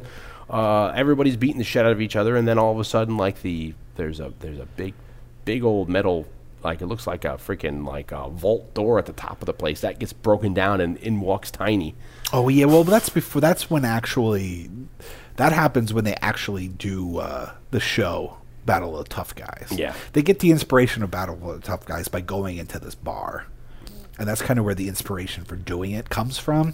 So there's a scene where they just go in, and then the they're looking to recruit some i guess some yeah, like some other wrestler. Hogan-esque But then he gets this. Uh, Brell gets this. Uh, the executive gets this idea of like, we'll just have like tough guys fighting, and we don't need like a guy. So then they do the show, and that's what you're talking about. They announce it, and then we have like people working in like a steel mill, like, huh? like listening, hearing it on the radio or on like, the, you know and it's funny that they were they're shooting these in these locations like they're like in a in like a a train machine shop like they're fixing like train cars and then like you know off in the distance there's like they have they set up this mobile unit to have these matches so they're not really like in yeah. It's not even like they have. Yeah, they're just like they're, ta- they're having them like wh- wherever the uh, bad guys from Cobra, you know, the cult meet up, like the cling cling. so. you know, it's yeah, like like, when the when the cult and Cobra is not there, they, they bring these guys into bring like the bring uh, in the rest of the. It's like at the end of. Terminator 2, like that that metal that that metal Oh, yeah. factory. It's Yeah, like with you the know, that's- molten metal, Yeah, that's you know, and stuff. you know, with chains coming down. You know, So we have the first uh, Battle of Tough Guys match, and there's like four guys fighting, and then you're right. There's like this big vault door drops, like fucking gets broken down, and Zeus walks. yeah, in, yeah, Tiny Lister. played by Tiny Lister. And it's, I mean, we've already jumped ahead. We're all over the place at this point. But it's like, Well, this I is mean- the kind of movie where it's like the opening match where you see Hulk fighting. The, the, you set the stage, that you, you're seeing like triple takes, you know, like the editing. There's Yeah, like, you know, very all- Van. It's very, it's, it, they're just setting the stage like his Hulk's antics with his faces. And he's like, you know, and it's like, it's just very, it's so comical. It's so horribly good, I guess. Yeah, well, that's the thing. Is like, look, this this movie, and uh, I don't mean this disparaging at all. This movie has very little worth when it comes to like cinematic artistry. I don't even think they sometimes they don't even they cross the director's line. There's not you know there's all kinds of It doesn't have a lot going for it if you're looking for like quality cinema. What it does have in, have going for it is nostalgia. yeah. and I found it absolutely awful, but totally lovable. Yeah. this- like it was like I was so into it, I mean it's like there's a even though it's like it's kind of cringeworthy in a lot of spots. there's a scene where they Hulk gets a romantic interest who's this, this Joan Severance, man, Yeah. was like uh, you know big '80s. You know, uh, we had a roommate when we were in college named Chris who had a big crush on Joan Severance. Yeah. she was in Lethal Weapon and Bird on the Wire, so she had like kind of a real career for Who's a she in. Lethal Weapon? I don't remember. I just I just remember she's in it. And she's just she was around. She was in stuff. She's in uh, See No Evil, Hear No Evil. Oh, she's the girl that Kevin Spacey's writing because you see her boobs in that. Oh yeah, I, I knew I knew her from somewhere. Um, so Joan Severance in a lot of ways is Yeah. kind of like sleepover movie royalty. So she becomes the like she's like the female. She kind of gets like she's like the female like executive that gets paired up with Hulk and she, yeah, she's like an executive or like a talent agent or a publicist or something. I don't. And it wasn't quite clear. Like I don't think she works for the network that he works for, but she's like some publicist. Mm. and they bring. Hulk in. And it's hilarious. You think out the, like these outfits he wears into like we're going into a board meeting and he's got like a do rag on. It's like, but he's but the color combination is you could tell there's a lot of thought that went into it. Like he's got like you know like a matching suit pants and it's like you know. Yeah, yeah. So um, but then there's the. I forget. There's an excuse for the big limo chase. There's like the, the, the, the Well, he goes to. yeah, I don't know where they're going with him. He goes when when he goes and turns down the executive at World Television Network or whatever that. The, oh yeah, the guy gives like gives basically gives him a blank check, Yeah, and he's like, no, And then he shoves the check down his throat. So he's going to leave, and uh, they, the the limo driver hits a button and but like the but the the executive calls down to like the garage. And I, I don't know if like the where the limo driver is supposed to be taking him. I don't know if he's not going to take him out into the field and shoot him or something. but he gets into the limousine, and then the limousine's driving, and Hulk's like, "You're supposed to take this left, brother." you know, like, what are you doing? And then he pushes this button, and like, the, and like the steel, Yeah. like windows come up, and yeah, like he's it's trapped. like you think of how much money they put into this making this limo. Actually, like, it's like a thinking about- Bond limo. yeah, and then uh, like bulletproof. uh, Hulk ends up just. Uh, He's stuck in the back of the limo, so he starts kicking and pushing Yeah, so yeah. much so that he's disturbing the driver driving, and the, then the guy's driving erratically, and then the, the driver destroys the limo. They get to a, a they get to like a, a I guess it's a parking garage, yeah, something like that. and they're gonna. There's a bunch of other like henchmen. Thugs, yeah. yeah. Uh, gonna rough up the Hulk Hulkster. Bursts through the freaking uh, the sunroof, beats the crap out of everybody. He's done. Yeah, he's like lifts a guy up off the ground by his hair. Yeah, I mean, it's very, just, it's very, very 80s cartoon. Yeah, you know, to like to some you know great um, shitty and then it's got eighties the music. best, and then it's got the best, arguably the best joke in the movie, which is with the driver. Yeah, he goes. He he. The driver's locked himself in. He actually rips the door off the hinges, and then he picks the driver up, and he's going to do something to the driver. And the driver sh- shit his pants. Yeah, yeah. He's And like, it- "What's that smell?" And it's like they cut to the behind, and I'm, you know, I'm looking at it like, did he did he piss his pants? Yeah, and it's it's like, no, his pants are all wet, and he's like, and Hulk's like, got him by the collar, and he's like, "What's that smell, brother?" And the guy's like, "Dookie." and he goes Dookie. There's so many points in this movie which I, I can't believe that people haven't t- took these and made these gifs out of them. Is is that what you call these? The the GIFs?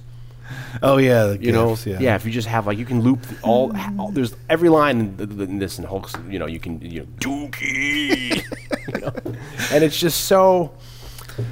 It's unbelievable. Yeah, there's just so many weird scenes too. Like uh, Joan Severance is going to take him out to dinner after the first meeting because they're trying to, you know, they want to build, you know, they're trying to figure out how to make, you know, Hulk, the uh, Rip Thompson, Hulk's character, even a bigger name, and they have all these possibilities that they could go, these routes that they could go down, and that's when Hulk's just like, well, I wish we could, you know, focus on my real passion, which is, you know, uh, charity work. And so she's like, well, we can talk about it over dinner. So she takes them to dinner, and there's this scene where like they're at like this posh, I guess supposed to be like a French restaurant. looks like they just shot it at like a church. you know, there's like stained glass windows of like Jesus and stuff. And she's like kind of. Uh, Like he looks like he looks like he's out of his element. Yeah, I mean, he's got like he's got his do rag on, but he's like got like a white suit and a white Yeah, do rag. she and totally she's like, really I hope, up. I hope you can, you know, find something on the menu you can eat. And the maitre d is a bit of an asshole too. Real douchey. Like I, I don't know if we'll have a hamburger for you, American fry. And then like the, you know, then like the The che- head chef comes somebody runs out. You know, you see like the uh, like the the busboy. The busboy kind of recognizes him. That goes against the chef, and the chef comes out. He's like, "Oh, Mister Rip Thompson, you know, like so good to see you again." So what's your usual? The Yeah. maitre d is only a, a month old. and then uh, yeah, he's like, "Excuse the maitre d," and and uh, Then she's real impressed. And then Hulkster talks to like the chef in French. And he's like, "Yeah, bring me my usual kind of thing." And it was like a scene was like, "Okay, Hulk's under. He's more refined than we're supposed than we than we might think." But that doesn't, you know, that never has any kind of like resolution. it's just supposed to. She's like, oh, okay, he is like, yeah, he is kind of yeah, like you higher know, they're, they're trying to. Spoiler alert. She we later find out that she's working for the bad guy. Yeah, Um, but it's all these scenes that that build up to that. Like she warms up to Rip yeah, and she has like a change of then they end up having like a romantic relationship. It's it's funny they they have a scene where uh, it's kind of like the answer to that scene. He's like, let me take you to where I go, and they go to like this little like um like a little diner, a little diner kind of thing. And she- diner. yeah, it's a, a little place, and and she, in the uh, they the they, they take a road trip. They have to go somewhere. They fly somewhere uh, for business. And so she, he's like, "Well, I'm getting kind of hungry." He's like, "Well, I hope you didn't make any reservations. Got to the perfect place." And Yeah, so, so he go. takes her to this place that, that, that the owner, who's also looks like the chef, this black woman, um, older one, she's like, "Oh, Rip, how you doing, honey?" You know, and she knows him really well. Almost, she's like Yeah, Florida like, from she's um, known Good him Times for decades. you Yeah. know. So, uh, you know, they're about to eat, and then uh, I, this is this setup is. Then two, two, these two guys come in, and this movie is uh, it's misogynistic. It's it's, it's, it's just, there's so every word stereotype. They're slapping women. They're they're they're really just you know there's just every stereotype you can think of every every like except for like maybe the Chinese. But there's like black stereotypes. There's women stereotypes. There's like I don't know maybe there's gay stereotypes. So these two black guys come in to to rob the place and they're like, nobody move and give us your money. Now you think about if if Hulk let them rob the place and nobody got hurt, they're only going to steal like fifty bucks. Yeah, yeah. You know? Exactly the same But, thing. but Hulk comes up to, to like save the day, and Hulk beats the tar out of these guys, Yeah. and then destroys the Yeah. completely destroys the entire restaurant. I mean, he, he rips a stool off the ground. He throws it at him. He takes another guy. He, he body slams him into a table, breaks the table. He throws the other guy over the counter, destroying everything in the back. He Yeah, like takes all the glass. he takes all the food they had made for that day, throws it at the guy's face while the guy's just trying to pick the gun up to shoot. And it's like, and then the, the, the crooks are dressed so poorly. That's why I made it looks so stereotypical. It's like, what are they, homeless black people? like they can't, like they're like, you know, they're really down on their luck. So he literally destroys the place, which looks like it's like thousands of dollars of damage. Yeah, yeah. And you think this black girl who owns the place, like, yo, motherfucker, what are you doing? just give him the money. As opposed, to she's like, you know, Yeah, like "Oh." if you took everything in the register. Yeah. you're right. It'd probably be like a couple, 50 bucks. like maybe two hundred. Yeah, bucks yeah, you know, you know, and he could have took it like Pulp Fiction. They could have took everybody's wallet in the place. Hulk ki- literally kills them, destroys the whole place, and she's head over heels. But then it's like you know she's gonna go out of business trying to freaking to close the place He's down. bankrupted the restaurant, Yeah. but everybody's You know, safe. But then you think about if this is like the norm for her. Every time Hulk comes to town, he has to beat the shit out of somebody, and she's like all happy. So it's just it's it's just the, it's a lot of this. The uh, the script logic is hilarious in this movie. You know, it also made me cognizant of the fact that I've never owned a tank top in my life. A lot of people are in these those like his brother are in these like uh, very like uh, you know almost ready to rip open you know these Yeah. those those tank tops that you see in the 80s you know or like you know like uh, people would wear for like bodybuilding and stuff. I've never owned one of them. So, uh, so then the storyline basically becomes this character Zeus becomes like the hit character champion of Battle of the Tough Guys Yeah. on the rival network, and so then they start to try to goat Rip into fighting on Battle of the Tough Guys, the WWF champion versus the Battle of the Tough Guys champion, in like a no holds barred. And they don't really give you any backstory who Zeus is. Zeus just, No, oh, Zeus was in jail. There was he was in jail. He killed somebody in the ring. Yeah. Hulk's trainer once trained him, but he couldn't be controlled. Yeah, and he's the guy that people will know. Uh, he's the cop from Clue, the movie Clue. He's the cop that comes to, to, to the door, and then they put him in the library, and then he ends up getting like spoiler alert. He gets like hit over the head with a pipe, you know. And I, I've only known him from that because he looks really elderly in this movie. He looks Yeah, like he's yeah. like But he looks familiar. Like he's a familiar face. Yeah, yeah. I can't pinpoint what uh, what I know him from other than that, but he's someone that you will recognize. He's one of those '80s faces. Yeah. So it's funny, yeah, that he has his backstory with. Uh, There's like a very there's like a very I once trained Zeus. little bit of ex- there's like three 30 seconds of exposition Yeah. to give uh, Zeus a little bit of a backstory. He's a bad mamma jamma. and then uh, uh, basically Randy goes down with a friend of his to check out a battle of the tough guys. Not sure why, other than to propel this, the plot forward a little bit. Randy gets beat up and like Well, the, the, Randy goes to this real dodgy bar, which I don't know why Randy would have any business going there. Like you said, to further the plot, and then Zeus shows up and beats the tar out of him. yeah, well, it's like he goes to see Battle of the Tough Guys. Yeah. with his buddy. And I don't even is it ev- even the bar or is it one of those like is it is it like the warehouse that the It looks like from the- yeah. Cobra. yeah, it looks like the, they might be the, it might be the, the yeah the, the the train factory warehouse. They go there, Zeus is there, and it, I feel like it's it was like a setup.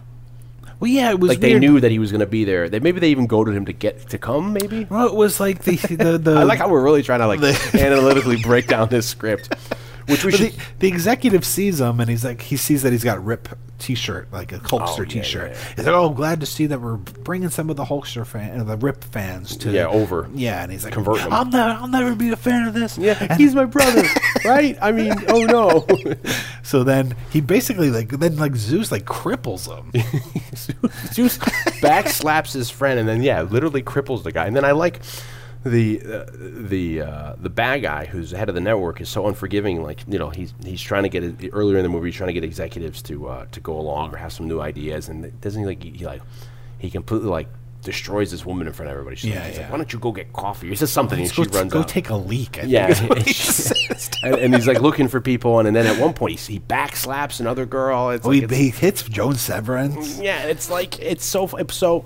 But when he gets Zeus, and when he realizes that he can use Zeus, and Zeus is into it, there's a moment that they have before the camera cuts where he's like looking at Zeus and smiling, like he's almost fallen in love with Zeus, or he's like, and I forget when that happens. If this is when he beats the shit out of uh, Terry or, or, or his brother, or so, Yeah, so yeah. but it's just it, it becomes so weird. And then we should also note that I guess um, the executives.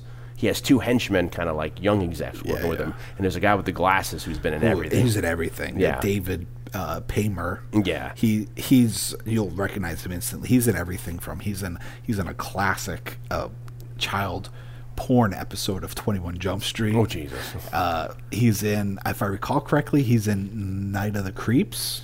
Yeah, he may be the uh, ME, the medical examiner. no, that's, the medical examiner is a Japanese guy. Um, He's like a the, teacher. maybe the scientist that's doing the has the body of the '50s teen. And, Oh yeah, okay, yeah. Um, in the you know in the lab. Uh, he's in tons of shit, all the way up to he's in uh, Drag Me to Hell, the Sam Raimi movie. Yeah. he's in like instantly recognizable. He's been in like every TV show and every movie. One of those guys that just had like the luck of the draw to just. got a look. He definitely has a. He's so he's got a niche he can he can work within. But there's just those some guys that are just like super. Just got a lot of work. Got a lot of work as actors. We're lucky enough. Um, I guess to, to give you some backstory, you know, they wanted to to, to, to, to have Hulk have a vehicle to to to, to become. well, yeah. Well, I mean, just to finish the plot, obviously, this that by beating up Brandy, that goats uh, Hulkster Rip into actually fighting. Um, and then they want, and then what I found was interesting. And you know, you usually have like the training montage where you have like Rocky, you have like Drago in Rocky Four, juxtaposed. each other training. Yeah, training. Instead, it's like Zeus training versus like Well, they- they- physical therapy for Randy. they have the scene where he comes down.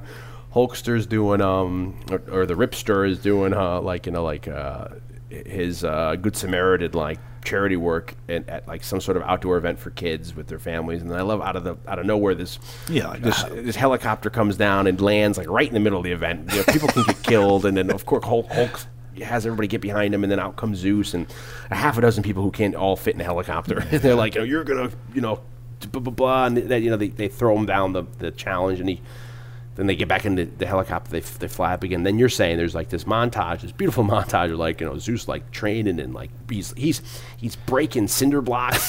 on, on, you know he's doing all Fists. with his fists and he's doing all kinds of stuff. When you have like cut to like Hulk is like In juxtaposition, yeah. yeah, he's not at all training. He's just helping his like oh look he's took it a step today. Yeah, yeah, because his brother's got like the neck brace on. He's in a wheelchair. It's like him on like the parallel bars, trying to like take a step and be and all I frustrated. I don't want to. I mean, th- this whole thing's a spoiler alert. So if you're listening to this, you've already turned it off because you have no interest in this movie, or you love this movie so much you're listening to this through. So I don't think any of this is new to you. But at the end of the movie, we get to the f- the point of the fight where he where Hulk fights Zeus, and like his brother stands up for him. Like, like Hulk's almost like out of it, and Hulk's like looking at his brother, and then you can see his brother's pinky starts moving, so he's starting to get feeling, and like his brother gets up and like falls or, or is pushed aside by Zeus, and that all of a sudden his brother's walking again. Like that was like the like the that was the hit. That's like you know some people like if they get hit again, they like they, they get amnesia, they get hit again, they're fine. It's like that was it. If you fell, he gets somebody who's like he's got full movement. So they're gonna have the big the battle of the tough guy. Uh, they try to they kidnap uh, Joan Severance's character to try to get Hulkster to throw the match, um, and then it just kind of ends the way you would think. There's a big fight. Joan Severance is fine. Everybody wins. And, you know, Hulkster wins. Um, I will say that well, the, the bad guy goes crazy. The, uh, they, they realize at this point, like, uh, it's so violent. I think the local affiliates must tune off. Yeah, and he gets yeah. so mad. He everyone runs out of the control room, the mobile control room. He starts ripping things apart. And I love how at the end of it, like Hulk, like Hulk destroys Zeus to the point where, and that's the only thing I remember from the trailer because I remember seeing this trailer when it came out, uh, you know, on, t- on TV.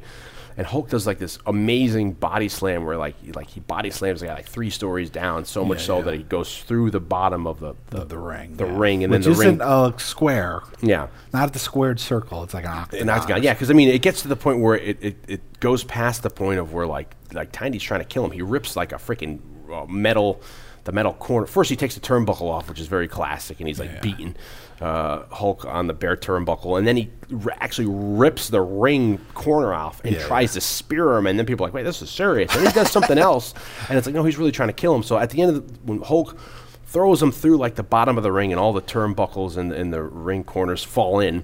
Hulk goes after the bad guy, the owner of this network, and the owner's like in the control room, like, don't come near me. And he steps back and he ends up electrocuting himself. So he ends up getting killed. and Yeah, Hulk's to like, death, He, he, you he gets electrocuted to death. So he gets his own comeuppance. He falls down dead, and then like the, the this is when Terry's walking again. The crowd applaud like they just saw two people get murdered, and the crowd's like, yeah, it's, it's basically this is the crowd that's going to turn into like your Arnold Schwarzenegger freaking running Yeah. running man crowd, and yeah, they're going to see Richard Dawson come out and say like, let's run, play the game, you know. I mean?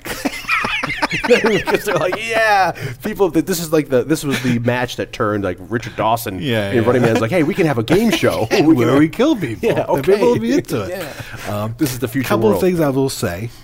I will find uh, as uh, all the faults that the movie has when the actual match starts.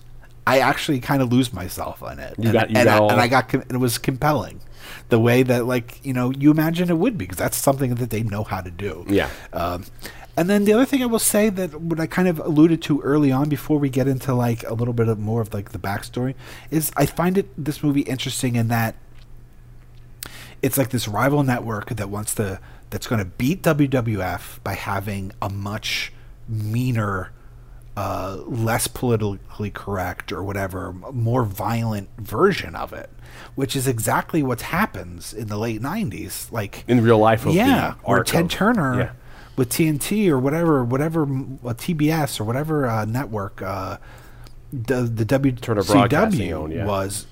Like that's when you get like the W, uh, the NWO, a more a more like a darker The WCW. Yeah, so I found it like really fascinating that this ends up like Almost fore- like, foretelling. totally is like the battle of the tough guys is what like the NWO 10 years later. yeah, or a little, a little less. Yeah. uh, becomes um, actually what happens. Yeah. it's a very in that pro and like It in hindsight, it was like I found it like really fascinating That they they, they, and that they like this- predicted it ten years or so, or you know, whereas like Vince McMahon Jr. grew up in this business and, and formed like an empire, this like TV executive, a guy who owns like fucking Time Warner, was going to be like, you know, we got to get the ratings that Yeah. WWF is getting. We're going to buy WCW, an existing wrestling organization, and we're going to make it. And how we're going to beat like the All American, like Hulkster, is we're going to fucking Hulkster's going to go bad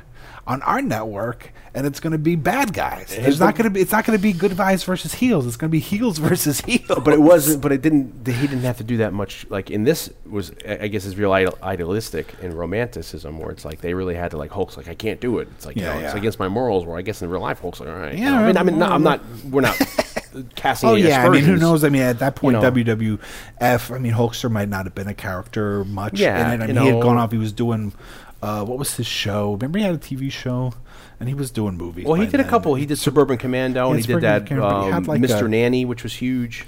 Yeah, but he also had like a.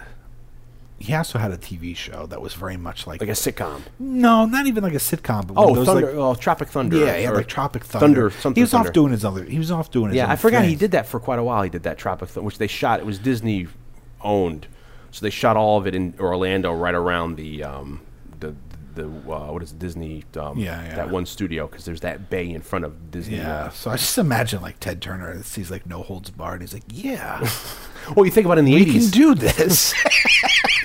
in the '80s, Ted was trying to colorize everything that we loved near Yeah, and dear, and that didn't really work out that well with him. So then, once the backlash, like Senate hearings, he's like, he's up all night. He goes to like a midnight showing at No Holds Bar, and he's like, yes, I can do this. I have the I can, technology I and can the do money. Battle of the Tough Guys. I can really exactly.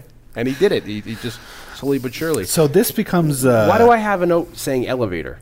What's the elevator in the movie that I had to write? Um, they. Uh, that's how they trapped Joan Severance. Yeah, but didn't they do something crazy in the elevator? Did he? Did, did somebody jump through an elevator or something? I don't know. There's so much wacky yeah. stuff in this. Movie. I mean, this movie is just unbelievable. How? Uh, But uh, today we have WWE Studios that cr- you know is uh, you know I think the first movie that they really produced was that Rock uh, sequel to Mummy movies. But, Oh, you know, uh, and th- yeah, the then they um, did a movie like The Marine or whatever with John Cena, Scorpion King. and uh, you know See No Evil with Kane. So now WWE is in the uh, is in the like the filmmaking business, but the precursor to WWE Studios making these movies was Shane Distribution Company, Yeah. which um, Sean McMahon, uh, Vince. Shane uh, is the name of Vince McMahon's uh, son, if I recall correctly, and so they produced uh, No Holds Barred. So really, in in the current, this, this was like really their, I think their, I guess like their first stab, Yeah. other than maybe like the Saturday morning cartoon show. I don't know how what kind of input they had, but this was like their first foray into filmmaking. So it's kind of a precursor to now we get movies with like Steve Stone Cold Steve Austin and all this stuff. So even in uh, It seems like that that that um, line of movies has kind of dried up because for a while there in the 2000s, Yeah. you had those, you know, the, Steve Austin movies. You had that John Cena John did. A, he did a movie a couple years ago, and uh, and then there was the fireman movie. Wasn't there one where there's there's a f- the guy's fighting fires in the woods? I thought that was a wrestler, and then he's got a f- you know, and there was like you know, it's like a it's like a disaster movie wrapped oh no, him that was like Howie Long, Oh, okay. football player. I'm thinking of, I'm getting everybody. Ain't there a Cannonball Run movie with Jackie Chan? No, no, no, that's not. That's uh, Terry. What's his face? Well, anyway, so I'm this was it's interesting from like a historical pimp, uh, uh, viewpoint standpoint, yeah, that standpoint in terms of like filmmaking. this is like the first one where, Yeah. where him and uh, they they have a guy. Uh, it, uh, Hulk and Vince McMahon produced the movie. They have a guy write it for him named uh, Thomas. Uh, no, that's Dennis. Dennis Hackin. The director Thomas J. Wright directed it, but then I guess they weren't unha- They were both unhappy with the script. So evidently, in, uh, they they locked themselves, Hulk and uh, Vince, in a hotel room in like Florida for 72 hours, and they rewrite the crap out of it. Yeah, so apparently, uh, even though draft. Dennis Hackman gets credit for uh, writing the movie because there's like Writers Guild rules and stuff. Yeah, um, which we talked about in a cast not too long ago. Really, supposedly, reportedly, Vince McMahon and Hulkster kind of wrote this themselves. And you can kind of see that, I guess. uh, Dennis Hackin would be known for a movie that you'll know, 1980's Bronco Billy. Oh yeah, okay. Uh, Eastwood. Clint Eastwood. Yeah, yeah. Uh, Thomas J. Wright. Which is another uh, Scatman Crothers vehicle, Sondra Locke. Thomas J. Wright, who directed this movie, is known mostly for television. This might be his only feature, but he directed an episode or so, or maybe more, of the '80s Twilight Zone. He's very like uh, fanboy television in that he's directed episodes of the X Files. He was really uh, he worked very closely with the the, uh, the the show Millennium. Directed some of those. He directed Which is uh, Lance Henriksen's, right? Lance Henriksen and a kind of a spin-off or created by the same people that created X Files. I know there is There's like- a crossover, There's a zombie crossover. crossover episode. Um, Firefly yeah. by Joss Whedon. He directed episodes of Smallville, and most recently he works on the show Castle. So he was really a, f- a television director, and I th- this might be his only feature film. And it, And it was distributed by New New Line, which I think was relatively new then. oh well, New Line got their re- New Line's big claim to fame was. Uh, if I recall correctly, it was New Line, was uh, Nightmare on Elm Street. Oh, okay. Um, then but so. I mean that's only like four or five years earlier than this. So Yeah. um, they were still a f- you know fairly uh, at least uh, fairly new in terms of like being a really successful company because Elm Street was their was their first big hit. Um, and I would say for Thomas J. Wright, like it feels like television. The Much- movie. much more, yeah, Yeah, much yeah. more so than it does. I don't think you and can I'm not fault even gonna- him- you know, and I'm not gonna, and I don't mean that in like a negative way. I mean, the movie's horrible, but it's horrible in a good way. you know what I mean? And I don't think you can fault him because I think it's certainly there's so many cooks in the kitchen. I'm sure Hulk Oh, yeah. Hogan's I mean, telling you look, what to do. it's written Vince is, McMahon you know what I mean? Hulk Hogan. So I'm sure there's a lot of stuff going on there, where especially in the heyday. This is '89. That I'm sure they were right in the editing room with. Now them, the like, most important. I Part, want a, more smoke when I come out of the limo. you know? Now the most, I think, the most significant part about this is the idea of cross promotion. Yeah, and I wonder if this was planned, and then so the movie comes out um, June. In June, it it, it 1989, yeah, it de- debuts number two behind Indiana Jones and the Last Crusade. Funny enough, Uh, but ultimately doesn't really make that much money. no, the final tally is sixty, a little over sixteen million, some and some change, and then they say it costs about eight million to make, and then that first weekend behind Last Crusade, it made four, just about five million dollars, which is pretty good. Yeah, but you also, you know, when they say a movie costs eight million to make, you don't really know what that means because that could literally be the budget to make the movie, but then they might put eight million dollars into Yeah, promotion, publicity yeah, yeah. and stuff. So sixteen million dollars. They say that when all is said and done, that Vince, who kind of funded the movie, broke out, broke kind of even on it. Yeah, and then he started talking disparagingly later on, some years later, about it because he said uh, when they were doing the Monday Night Raw, when they were battling, I guess when Hulk Yeah. defected over to Ted Turner's place, Vince McMahon uh, had sh- on a legendary episode of Monday Night Raw from October thirteenth, nineteen ninety seven. Everyone's like checking there. people know this. That Ho- uh, he says Vince McMahon says, "quote Hulk promised me that if the movie lost money, he was going to return his salary. I guess that check is still in the mail." And then somebody else went further because at the time Hulk had a new movie out called Assault, Assault on Devil's Island, which sounds very much like that Thunder, uh, not Thunder Road, but that Tropic Thunder show. Yeah, yeah. Uh, and Raw commentator Jim Ross also joked, saying, "No holds barred, more like no profits allowed." Yeah. So they were really, you know, uh, digging into Yeah, the Hulkster it, there. when it was really Vince's brainchild. Yeah. But that's the beauty of wrestling. So the idea of cross promotion, um, it, you know, it- you do make an interesting point. Was this planned all along, or where at some point they decide that uh, that they're going to take Zeus from the movie? Who's an gonna- actor? Tiny's an actor Yeah. in real life, and they're going to bring him into the which is which is what you want to do. It's, I mean, it's kind of a It's stroke of brilliant. yeah, because they, they they start cutting these spots with Tiny as Zeus saying like doing these wraparounds for the show, saying, "Hey, I'm pissed that I'm not Yeah, getting like I front got, bill. I got suck, second billing, and uh, it, it, it shouldn't be Hulk. It should be all me getting first bill. So they they they gin up this kind of like Yeah. pseudo controversy. yeah, yeah. And he's like, I'm on, and I'm going to beat Hulk in real, like, yeah, and then real. they start, I guess, um, shipping uh, Zeus, Tiny as Zeus, to these events where he'll, you know, after a match, you'll suddenly see Zeus standing out by like the the. So he forms you an alliance with Macho Man, and that's Yeah. the thing that I really remember because I. You remember this Macho Man Randy yeah, Savage? And it was like Macho Man Randy Savage and my main man Zeus. Yeah. With the, uh, he's got the what do you call that? The uh, b- not the beret. What do you call that? The, the girl, the girls wear boa. he's got the yeah, boa around. him, You know, and like, oh yeah, I'm going left. Man. I'm going. I'm going west. man Zeus. I'm going east. Uh, so yeah, so it down. became uh, for much of the rest of 1989.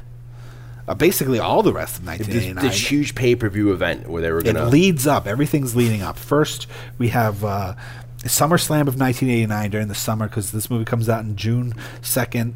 During the SummerSlam of 1989, we have Hulk Hogan and Bruce the Barber Beefcake versus Macho Man Randy Savage and Zeus. That's the that's the first match. Of course, Hulkster and Beefcake win. Uh, Survivor Series uh, leading up to this main event that we have in December that we're talking about. We have the Hulkamaniacs, which is Hulk Hogan, Jake the Snake Roberts, and Demolition, who I don't really remember very well, uh, faced the Million Dollar Team with Ted DiBiase, Zeus, and the Powers of Pain. Of course, the Hulkamaniacs won that match. well, then I guess that's when Zeus kind of faded because Zeus only like he only wrestled. Well, like, then that leads up times. to it leads up to this uh, this big pay per view event, which is No Holds Barred, the match, the movie. which ends up going on. They start using the no holds barred uh, in the '90s as like a, you know that becomes names. Yeah, well, I mean, it's a it's a it's a phrase that basically means like all rules are. you yeah, know, like there's like no these rules. cage matches. you Remember can they- do they- anything. They dropped this cage down. I remember these this, and then once you got into the cage, you're stuck in the cage. If you, you have to get out of the Um, cage. now the thing was with uh, you know because uh, Tiny Lister was an actor and not uh, a professional wrestler. Apparently, like he never really was trained completely properly. So course. he was not a great wrestler. yeah, And well, I he got his remember- nose. Hulk ac- accidentally broke his nose during the filming, and then uh, on other occasion he got cut on the broken shards of glass from broken mirrors. Yeah, but. I mean, even when we get into like the actual wrestling part of, of this cross promotion, I remember I had friends that were kind of, uh, you know, would reminisce about Zeus and how like how awful Zeus was as a wrestler. like Poor in the- guy. but you know, he didn't. He wasn't one of those guys that came up through like the school, like you, you were talking about earlier. So it culminates in this uh, this feud. Culminates in this big pay per view event called No Holds Barred, the match, the movie, where the pay per view would be they would air they aired the movie, yeah. and then after the movie there was then a wrestling event that you would watch that they pre-recorded. This this all the event that they that this took place at was December the twelfth that they pre-recorded this In thing at. Nashville, Tennessee. and then this aired this pay-per-view event aired after Christmas, so they're getting that Christmas New Year's cusp on December twenty seventh, where they the pay-per-view where they aired the movie and then they aired the, the like the the World Wrestling Challenge uh, and, the, and the main event of that match was a cage match between Hulk Hogan and Brutus the Barber Beefcake and Randy Ran, Macho the Man two of them Randy together Savage. verse. yeah a tag team. Or not even, I guess in a cage match it's not even a tag team. It's probably they're just all fighting but it's yeah. two, But it's the two of them- Hogan and Bruce Barber Beefcake one team versus Randy Savage and Zeus. Now, I didn't know, uh, looking into to Terry uh, Bollea, his backstory, uh, Hulk Hogan's, is that he was uh, growing up in high school. He played baseball. He was scouted by the Yankees and the Cincinnati Reds. He had some sort of injury that sidelined him from playing baseball. He ended up getting uh, pl- uh, playing in local. I guess it's a big thing down like Johnny Depp in Florida. He's got into like bands. Yeah he was a big guitar player Yeah, playing fretless bass, and he had this band called Ruckus in '76 that played the Tampa Bay region that got pretty popular. And then uh, he, the, the the place he'd play at had a lot of guys that would come in that were wrestlers, and he was like, "Hey, you know, you have a great physique. You should start wrestling." And he thought about it, and he was and he was going to school. He ended up quitting school because school was getting in the way of him playing in the band. And then he o- he opened a gym uh, with uh, a friend of his, and then uh, the reason I bring all this up is that uh, he opened a, a gym. He started wrestling a little bit as a guy called the Super Destroyer, which was a character other people played. He then opened up a private club called the Anchor Club uh, in uh, Cocoa Beach, uh, Florida. And then uh, his friend, Ed Leslie, better known as Bru- Brutus the Barber Beefcake, was the one who said, "Hey, you should start wrestling." And was the one who brought him into wrestling. so they were old friends together, and, and that's the actual person who got him into wrestling. And then what ends up happening is he starts wrestling on the local syndicate down in uh, in, in the Florida Memphis area. And uh, during his time in Memphis, he's on this local talk show, and he's beside Lou Ferrigno, who at the time was doing inc- uh, the Incredible Hulk. And the host uh, commented on how you know six foot seven inch uh, uh, uh, height and uh, 195 pounds with 24 inch biceps dwarfed Hulk Hogan. Actually dwarfed physically Lou Ferrigno. Uh, seeing them uh, side by side, so that's why Hulk uh, Hogan started calling himself the Hulk Yeah. because he looked better than the Hulk in person. And then when he got picked up in like 1980 by um, Vince McMahon, Vince McMahon wanted to give him a an Irish ni- name. Yeah, that's yeah. where the Hogan came in, and he actually wanted him to dye his hair red. But at the time, Hogan was saying he was already starting to lose his hair, and he's like, "I ain't gonna dye my hair red. I'll just be a blonde Irish guy." And they're Yeah, like, "Okay." So that's where you get, you know, uh, you know, Hulk Hogan. uh, Yeah. which is kind of, so, but it's all because of what's his face bringing him in there, uh, Bruce the Barber. So this is like the culmination. And then the end because of the his decade. massive size, Stallone puts him in Rocky Three, and he plays Thunder Lips at Rocky Three in the beginning of Rocky. and that might be his first. And then that's and then I guess because of the height of wrestling during the '80s with the, with the with the, the cartoons and stuff, they were like, hey, let's let's see if yeah. we can Well, do some also stuff. you know because then, uh, you know, you had Mr. T, and then Mr. T and him are kind of teamed up for a while because they fight in a tag team uh, match in the main event of the original WrestleMania. and you think that um, a year or two later. Mr. T is also a guy who never was really trained to be a wrestler, no. but he was like a bodyguard for like I think I forget who he was, like Steve McQueen or I forget who was a bodyguard for Mr. T, and he helped like the with the who just passed Nancy Reagan's. Well, uh, you know, funny enough, there was like Dare program. how he got recognized by Stallone was there was like this televised event like in Chicago or something where it was like a This is Mr. T. Mr. T. Yeah, it was a um, it was like a uh, it was kind of like you know a battle of the tough guys, but I think without the fighting. It was like a a bunch of events that they would do, and it was like bouncers, like who's the best bouncer. That sounds like a show, like in the you know. you know, and it was somehow Stallone ended up seeing the show, and Mr. T won, and and and, And are they doing? Wrestling, I guess. I don't know if it's a wrestling or they're just doing Like you know like how stuff? many People, you know, can you kick? Can you eject from a? yeah, like different It events. sounds like almost an like the uh, yeah. of. Remember the um the what are the what do they call those the uh almost like a uh, what do you call those guys with a f- guy puts a refrigerator on his back and runs up a hill? Yeah, What do you yeah, call- Or they takes like the, the- big like the tire Iron Man the Iron Man, you know, or or whatever, He, tough guy. he takes like a truck and he like he like you know they, they put the truck in neutral and he like goes up a hill pulling the truck. You know, it was some kind of I don't know the extent of it, but I know that somehow Stallone saw that on television, saw him, Mr. T. and was like, "That's who's going to play Clubber Clubber Lang." And was that his first role? I guess because then like DC Cab afterward, and then him getting into well, because then A Team, and then him doing with the Nancy Yeah, Reagan. But it was Stallone. I believe it was Stallone that recognized them, like not recognized him, but discovered him on Yeah. seeing him on TV, made him Clubber Lang, and then that's what started Mr. T. I mean, you know, and Mr. T had a cartoon too with him, and he Oh, yeah. him traveled around with the uh, Olympic with the team. gymnasts. They're fighting crime all over the world and ninjas and stuff. Uh, it's just such a wacky time. Can you imagine just trying to corral all those wrestling guys into like do all their voice work for the cartoon and like, okay, we need you to do that again, and you need to sound a little Oh, so more sober. you know, and uh, you know Piper. You know, it's what just, a weird. It's just a whole crazy that, time. That, that, the you know, I, like we've we said earlier on, my father used to hang out with them in the '70s. Some of those guys, because a lot of them, my dad used to work out, and they, a lot of them would work out in the various gyms up in the New Haven area, and it's just like how crazy, you know, because a lot of that shtick too was before it was all regulated. He he always tell jokes where like you know.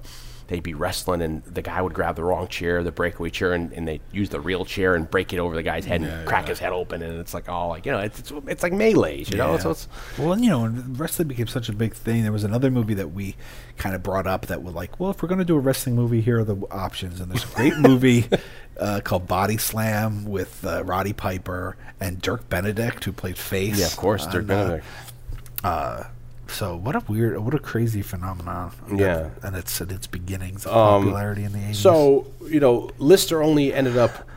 Uh, I don't know. He, he ended up maybe fighting three or four times. Like in said. WWF, and then he went to WCW for a short time yeah, and then Mr. as a different character. When he left like Z Gangster or something like that was his name. when he left WWF, that's when we had uh, Beefcake started feuding with Mr. Perfect, and then that kind of like you know swallowed be- away that the, became the, the little storyline. Yeah. Um, the movie itself, uh, No Holds Barred, was kind of panned by critics. It only has an 11% rating on Rotten Tomatoes.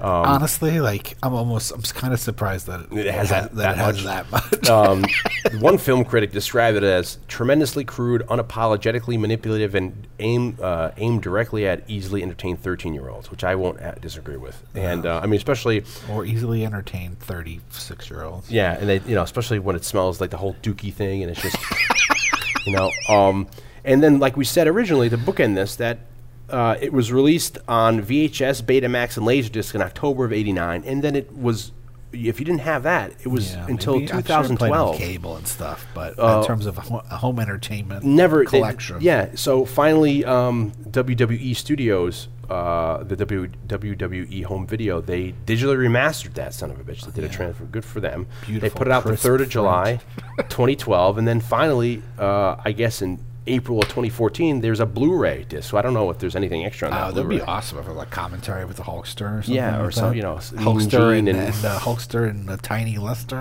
And it's funny because at the beginning of it, they actually in the credits they say like, and a special appearance by uh, Jesse the Body Ventura, but he's only in it for he's at like what three four lines. Well, you know, it's so surprising. I thought he would have been you know Yeah, yeah. been coming back and forth through the movie. Well, you know, I, that's one thing I was kind of surprised about when we watched it was that it didn't feature more, yeah, like uh, cameos by like Yeah. people doing walk-ins and or you know, even just like some of the guys, some of the more familiar faces playing the wrestlers in like the Battle of the Tough Guys. But I guess they had like their own characters and. uh, ma- Maybe it was like they, Yeah, but they since it didn't was, want to uh, put like Brutus the Barber as like a bit part or s- Piper in a bit part in this Hulk Hogan vehicle. So it Well, was I, like- and I would I would argue at the time I think uh, uh, certainly um, what's his face uh, Piper had a bigger career movie wise I think because he had like an 80s show for a minute. He was in you know uh, uh, Oh, yeah, They, They Live. Live, He was in what is that Frogtown or what's that yeah, name? how comes the frog? Town? Yeah, so he's you know he had a he was doing stuff around that time where it's it's you know you're right since Vince was Vince McMahon was helming this with Hulk I'm surprised he didn't pull any more cameos aside from Yeah. Jesse and Mean Gene at the beginning and as well as since this movie pretty much tanked and you know didn't do it kind of came and went and you know that's how I never saw it because I remember it came and went from theaters and then I never thought about it again and I always thought about it being like oh remember that Nose Hole Yeah, yeah. Bars movie Was the movie that you remember the title? You'd hear like your friends. yeah, you see the about. trailer, and then it just it's the like- only image I had was was Tiny being so far up, you know, with that white light behind him. You know, when he made his Yeah. appearance, that was my only image I've had for thirty years of that movie. And the only, and as we talked about before we started recording, you and I were talking about it was like I remember the rivalry on WW on the WWF shows way more than I remember the movie. Like Yeah. I remember Zeus and Macho Man. like I remember that stuff, and I don't remember the movie so well. Um So uh, I'm surprised that I guess because wrestling was doing so well, and the cartoon had just ended, and they were writing, I guess maybe with the second wave, we said when Undertaker came about and all them, yeah. Was then you kind of see that they then tried again, either Hulk did personally or through WWE or F. To try to get Hulk out there, where he does Suburban Commando and he does that Mr. Nanny, which I think was quite popular, and he ended up doing that show. Um, I remember uh, seeing Suburban Commando in the theater, and I think that also flopped. You know, Yeah. Undertaker's in that. He's yeah, the bad I don't guy. really, I don't think Hulkster ever really had a You know, big, big know. box office success. Uh, yeah, I mean, he's struggling here with his acting chops in this movie. Sadly, you know, he's kind of like trying to deliver those lines. Like, yeah, you Well, know, look, I mean, you know, you know. everybody's got a certain talent. but he's lovable. I mean, he's he's completely endearing, you know. And I remember when when uh, Suburban Commando came out. Uh, like I said before, my father worked on the railroad, and uh, a lot of times people would forget things on trains, and we call that FOT, which means found on train. And, and you know, you bring it to an office, it'd be there for 30 days or whatever. And sometimes people, if they didn't claim it, you could take it home. Not like like electronics, but we had a shitload of umbrellas in our house. You know, we had thousands of umbrellas because people would forget umbrellas. But I it would, remember. sit, it would sit in lost and found for a certain amount of time, and, And then, then, you once know, that uh, that time was done, You then it could- was, yeah, I mean, like I said, it wouldn't be like any kind of like you know laptops or anything. But um, I remember somebody, some executive must have forgot on the train a Suburban Commando bag. So I had a Suburban Commando gym bag, and then inside of it was everything Suburban Commando they did. I had like a cup, a T-shirt, a towel, uh, probably like a sports bottle, uh, and then a folder that had Suburban Commando on. And then you open it, it had like all the stats for Suburban Commando, like uh, like you know probably for the marketing team, how much money it made, how much it cost. and it like, and my dad's like, yeah, here you go. And I was like, whoa. So and I had that bad boy up until um, I lost all my toys in the big old flood of '97 in the basement. flood, basement flood of '97. Yeah, and they, they threw everything away because raw sewage came up through the sewage leak. But uh, yeah, so I remember that was the biggest thing. I was like, oh, and I went and saw the movie. You know, you lost Lloyd. the, you lost the flag, right? I lost it. Yeah, I lost, the USS flag in that. in As that it was flood. floating through, Yeah, it just raw sewage. It floated out the house. like the Titanic. yeah, yeah. Near my God, the beast started to play and then just went USS down. flag just started sinking. Yeah, everyone's "Man, abandoned ship. Oh, geez. So uh, yeah, uh, and then this is another one where I went to see. I went to saw the wrestling match, Hulk Hogan versus uh, Undertaker at New Haven Coliseum, and we left early before the title card. Ah. yeah, it was getting too late. I'm like, come on. So uh, um, I didn't. I never. I didn't even think of thinking of a uh, of a recommendation. Oh, me either. I mean, I would say I don't know what year it is, but if you're going to go with a wrestling, the only other wrestling movie I, I could think of is Body Slam with the Yeah. with the I, I would. I guess I would say if you're, if Jesus, if you've made it through this movie, uh, hell, do Suburban Commando. I'm sure that that's that. I think that has a bigger budget. It's trying for something there. Isn't he like an intergalactic hero? I believe so. and he's, he's coming to because he's looking for. Uh, to be honest, I don't know if I've ever seen the whole thing of Suburban Commando. it's like one of these redeeming movies where Christopher Lloyd's like a father in a town, and it looks like it was shot like in Georgia or somewhere down south, and you know, his family doesn't like him. He's trying to go by the rules, but I think they're trying to tell him the whole time, like you need to not be a rules guy. You know, to take, you know, take uh, risks and leaps, and then that's he meets Hulk Hogan, and he's got to show Hulk Hogan the the rules of Earth, and then these bounty hunters are coming for Hulk Hogan, played by the Undertaker and stuff. So they did have cameos of those Nice. wrestlers. I'm, I, I'm sure. Look, I know that like even when you know you see Dwayne Johnson, Dwayne the Rock Johnson, if it says the Rock, like you know Vince is getting a Commission. getting commissioned on that. He's Yeah. executive producer, and he certainly is an example of someone who's able to to to to, to, to go beyond Yeah. being the Rock, and he's now Dwayne Johnson because he's still putting San Andreas. He's got a, a, a pretty hefty film catalog Yeah, going I back to like the Scorpion King, like you said. yeah, and he's The Rundown. He's done some really good. he's uh, supposed to be developing a remake of Big Trouble in Little China right now. yeah, he was in both. Was he in both GI Joes or just the second GI Joe I movie? don't. I think he's in just in the second one. You know, but so he's been doing, and I, I wouldn't say a lot of his stuff w- weren't flops. They've been pretty sizable. no, he's man. He's managed to. To, to irk out a pretty good career. I mean, he did he do like the the, the Nukem? Maybe he even did that movie. He did Doom. Doom, maybe that's what I'm thinking.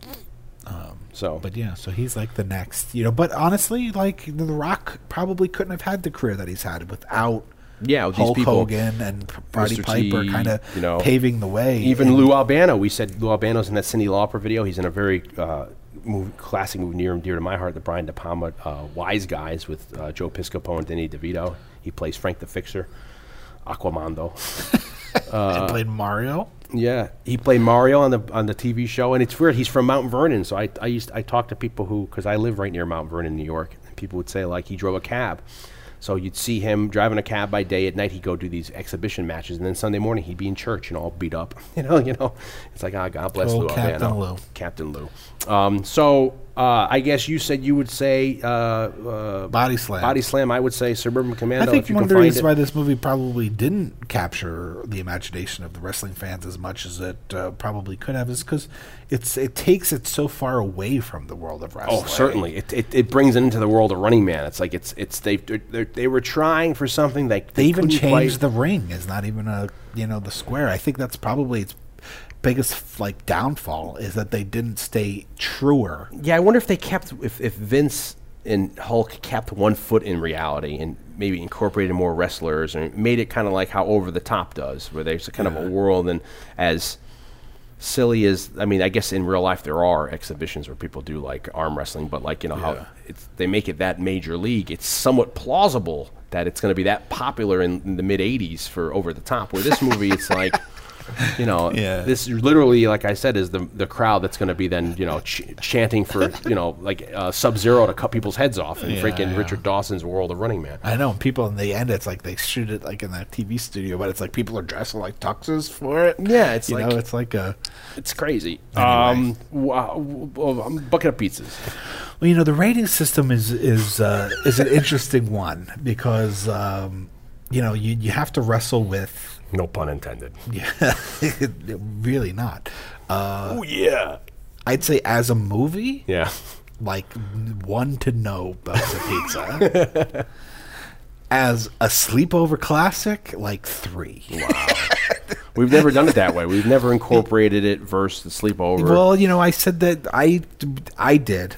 Uh, I did uh, when we did uh, Towering Inferno. Okay. I said I, for me personally, I thought as Towering Inferno for Towering Inferno for me it was like as a sleepover movie. Not so much as an actual, as like a movie. Like I rated it pretty high. Yeah. This is like reverse, you know, like like as a sleepover movie. like I don't know if you get more sleepover than No Holds Barred as like Oh. an actual piece of cinema. Something that's going to go in like the Library of Congress. They're going to shoot this up in know, space. It's, It's, they've got, they have that gold record. so it's one of those things. As I said, it was like as an actual movie, like it's you know there's not there's not much redeeming about it on that front. As like a viewing experience in the context of like a sleepover, Yeah. I found it totally fucking enjoyable, very nostalgic. Yeah. Kind of took me back to nineteen the late eighties, early nineties of being a kid. Uh, you know the ridiculousness of the jokes. Uh, it was kind of a wonderful experience, viewing experience for me watching it now in, in that context. uh, this was for me. This is, I guess, I would have to rate it maybe about a one. Out. This is the lowest I've ever rated anything, and I'm always, I'm the first guy to like throw anything the, the benefit out of the doubt Yeah. out. And I had never seen this movie, so I I was very much like, yeah, let's do this movie. And it, this is also one of the f- maybe only movies I was like, wow, am I gonna be able to finish this thing? This is this is crazy. This movie. uh, so I'm gonna. I, I, I guess it's like one out of five for me too. I mean, m- my issue a lot of times with watching these movies now, uh, sometimes is that if we can't get together for it, I have to watch it with my wife, and uh, I had her watch it, and she said that that's an hour and a half of my life I'm never gonna get back. Which is pretty fun, but it's like you can't. It's hard. It's like you know, someone who's that's like her having me watch something that I have no. So it's like, it's just love right there. Her watching it for me, but you know, it's it's hard. You know, that's why a lot of times you, just and I have to. for the first time we've let the listeners into the little You know. behind the scenes If we can't always get together. that we don't always get Yeah, together well, that's why we have.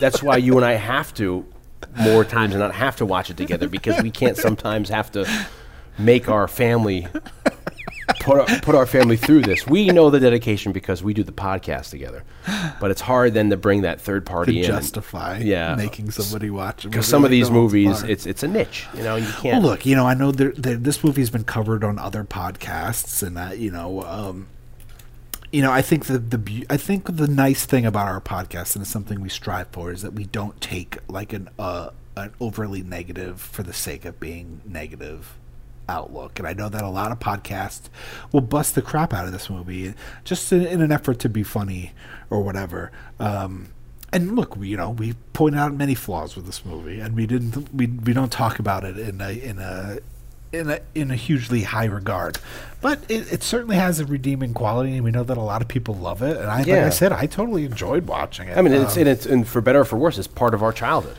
Oh yeah, you know what I mean. it's, it's it's there. like, it's for nostalgic purposes. This movie, You know, is, and this like- is a perfect t- time capsule. and you said it's very formative because a lot of people wouldn't have had like maybe you wouldn't have the Rock's career. Or you Oh yeah, totally. I mean, you know, this was the kind of the beginning of a guy or like The uh, Rock. what's his face, John Cena. John Cena's? Uh, you know, he's Yeah. been in a few movies now. Yeah, I met him when he was. He had a movie a couple years ago that came out, and I met him. He was a very nice guy. You know, it's like th- th- these these are great people. I met Hulk Hogan when he was had that reality show, and I met his daughter. Jesus, his daughter had legs up to my freaking head. That's how tall that she's got tall legs. And I was like, wow, very nice. He had hurt his back at the time, but very nice guy. He's you know, it's just Jesse the Body I've met. He's a little nuts, you know, because he's out there with these Yeah, he's a big theories. conspiracy he's, theorist. He's, he's on freaking Pluto, as uh, lives quote- off the grid in Mexico. yeah, you know, to quote Edo Ross from uh, Lethal Weapon, you guys are on fucking Pluto, man. yeah, he's out there. Um, but, you know, you, having a life like this, of, you know, beating the shit out of yourself and all that. you got to be a little crazy. got to be nuts, you know, especially that, you know, the very competitiveness. But you know what? I, I will have to say, there's not one movie that we've done so far personally that I regret doing, and this Oh, is no, no, certainly of course not. another one of this. Is I mean, as bad as we say it is with with stars, I don't regret doing it. I'm glad I finally saw it. I knew at one point I'd have to see it.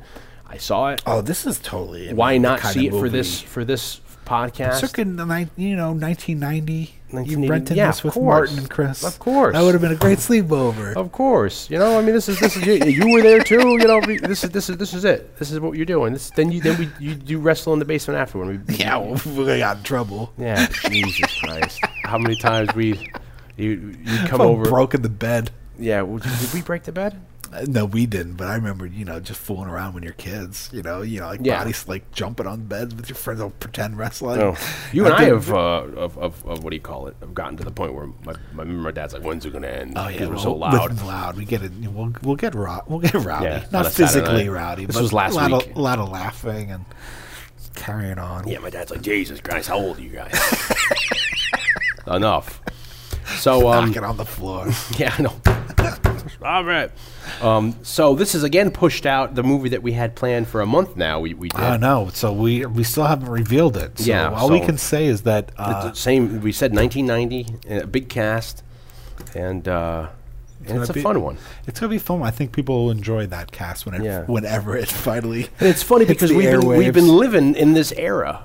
Uh, you know, we, we this movie that we were going to put out is 1990. Last week we did State of Grace is 1990. This movie is 1989. Yeah. The- well, I mean, no you holds know, barred, so we're- it's not too surprising because I mean, I feel like when we came up with the conception of doing a show like this, the idea of a sleepover movie, that was the era of our childhood Yeah, sleepovers. you know, 90s.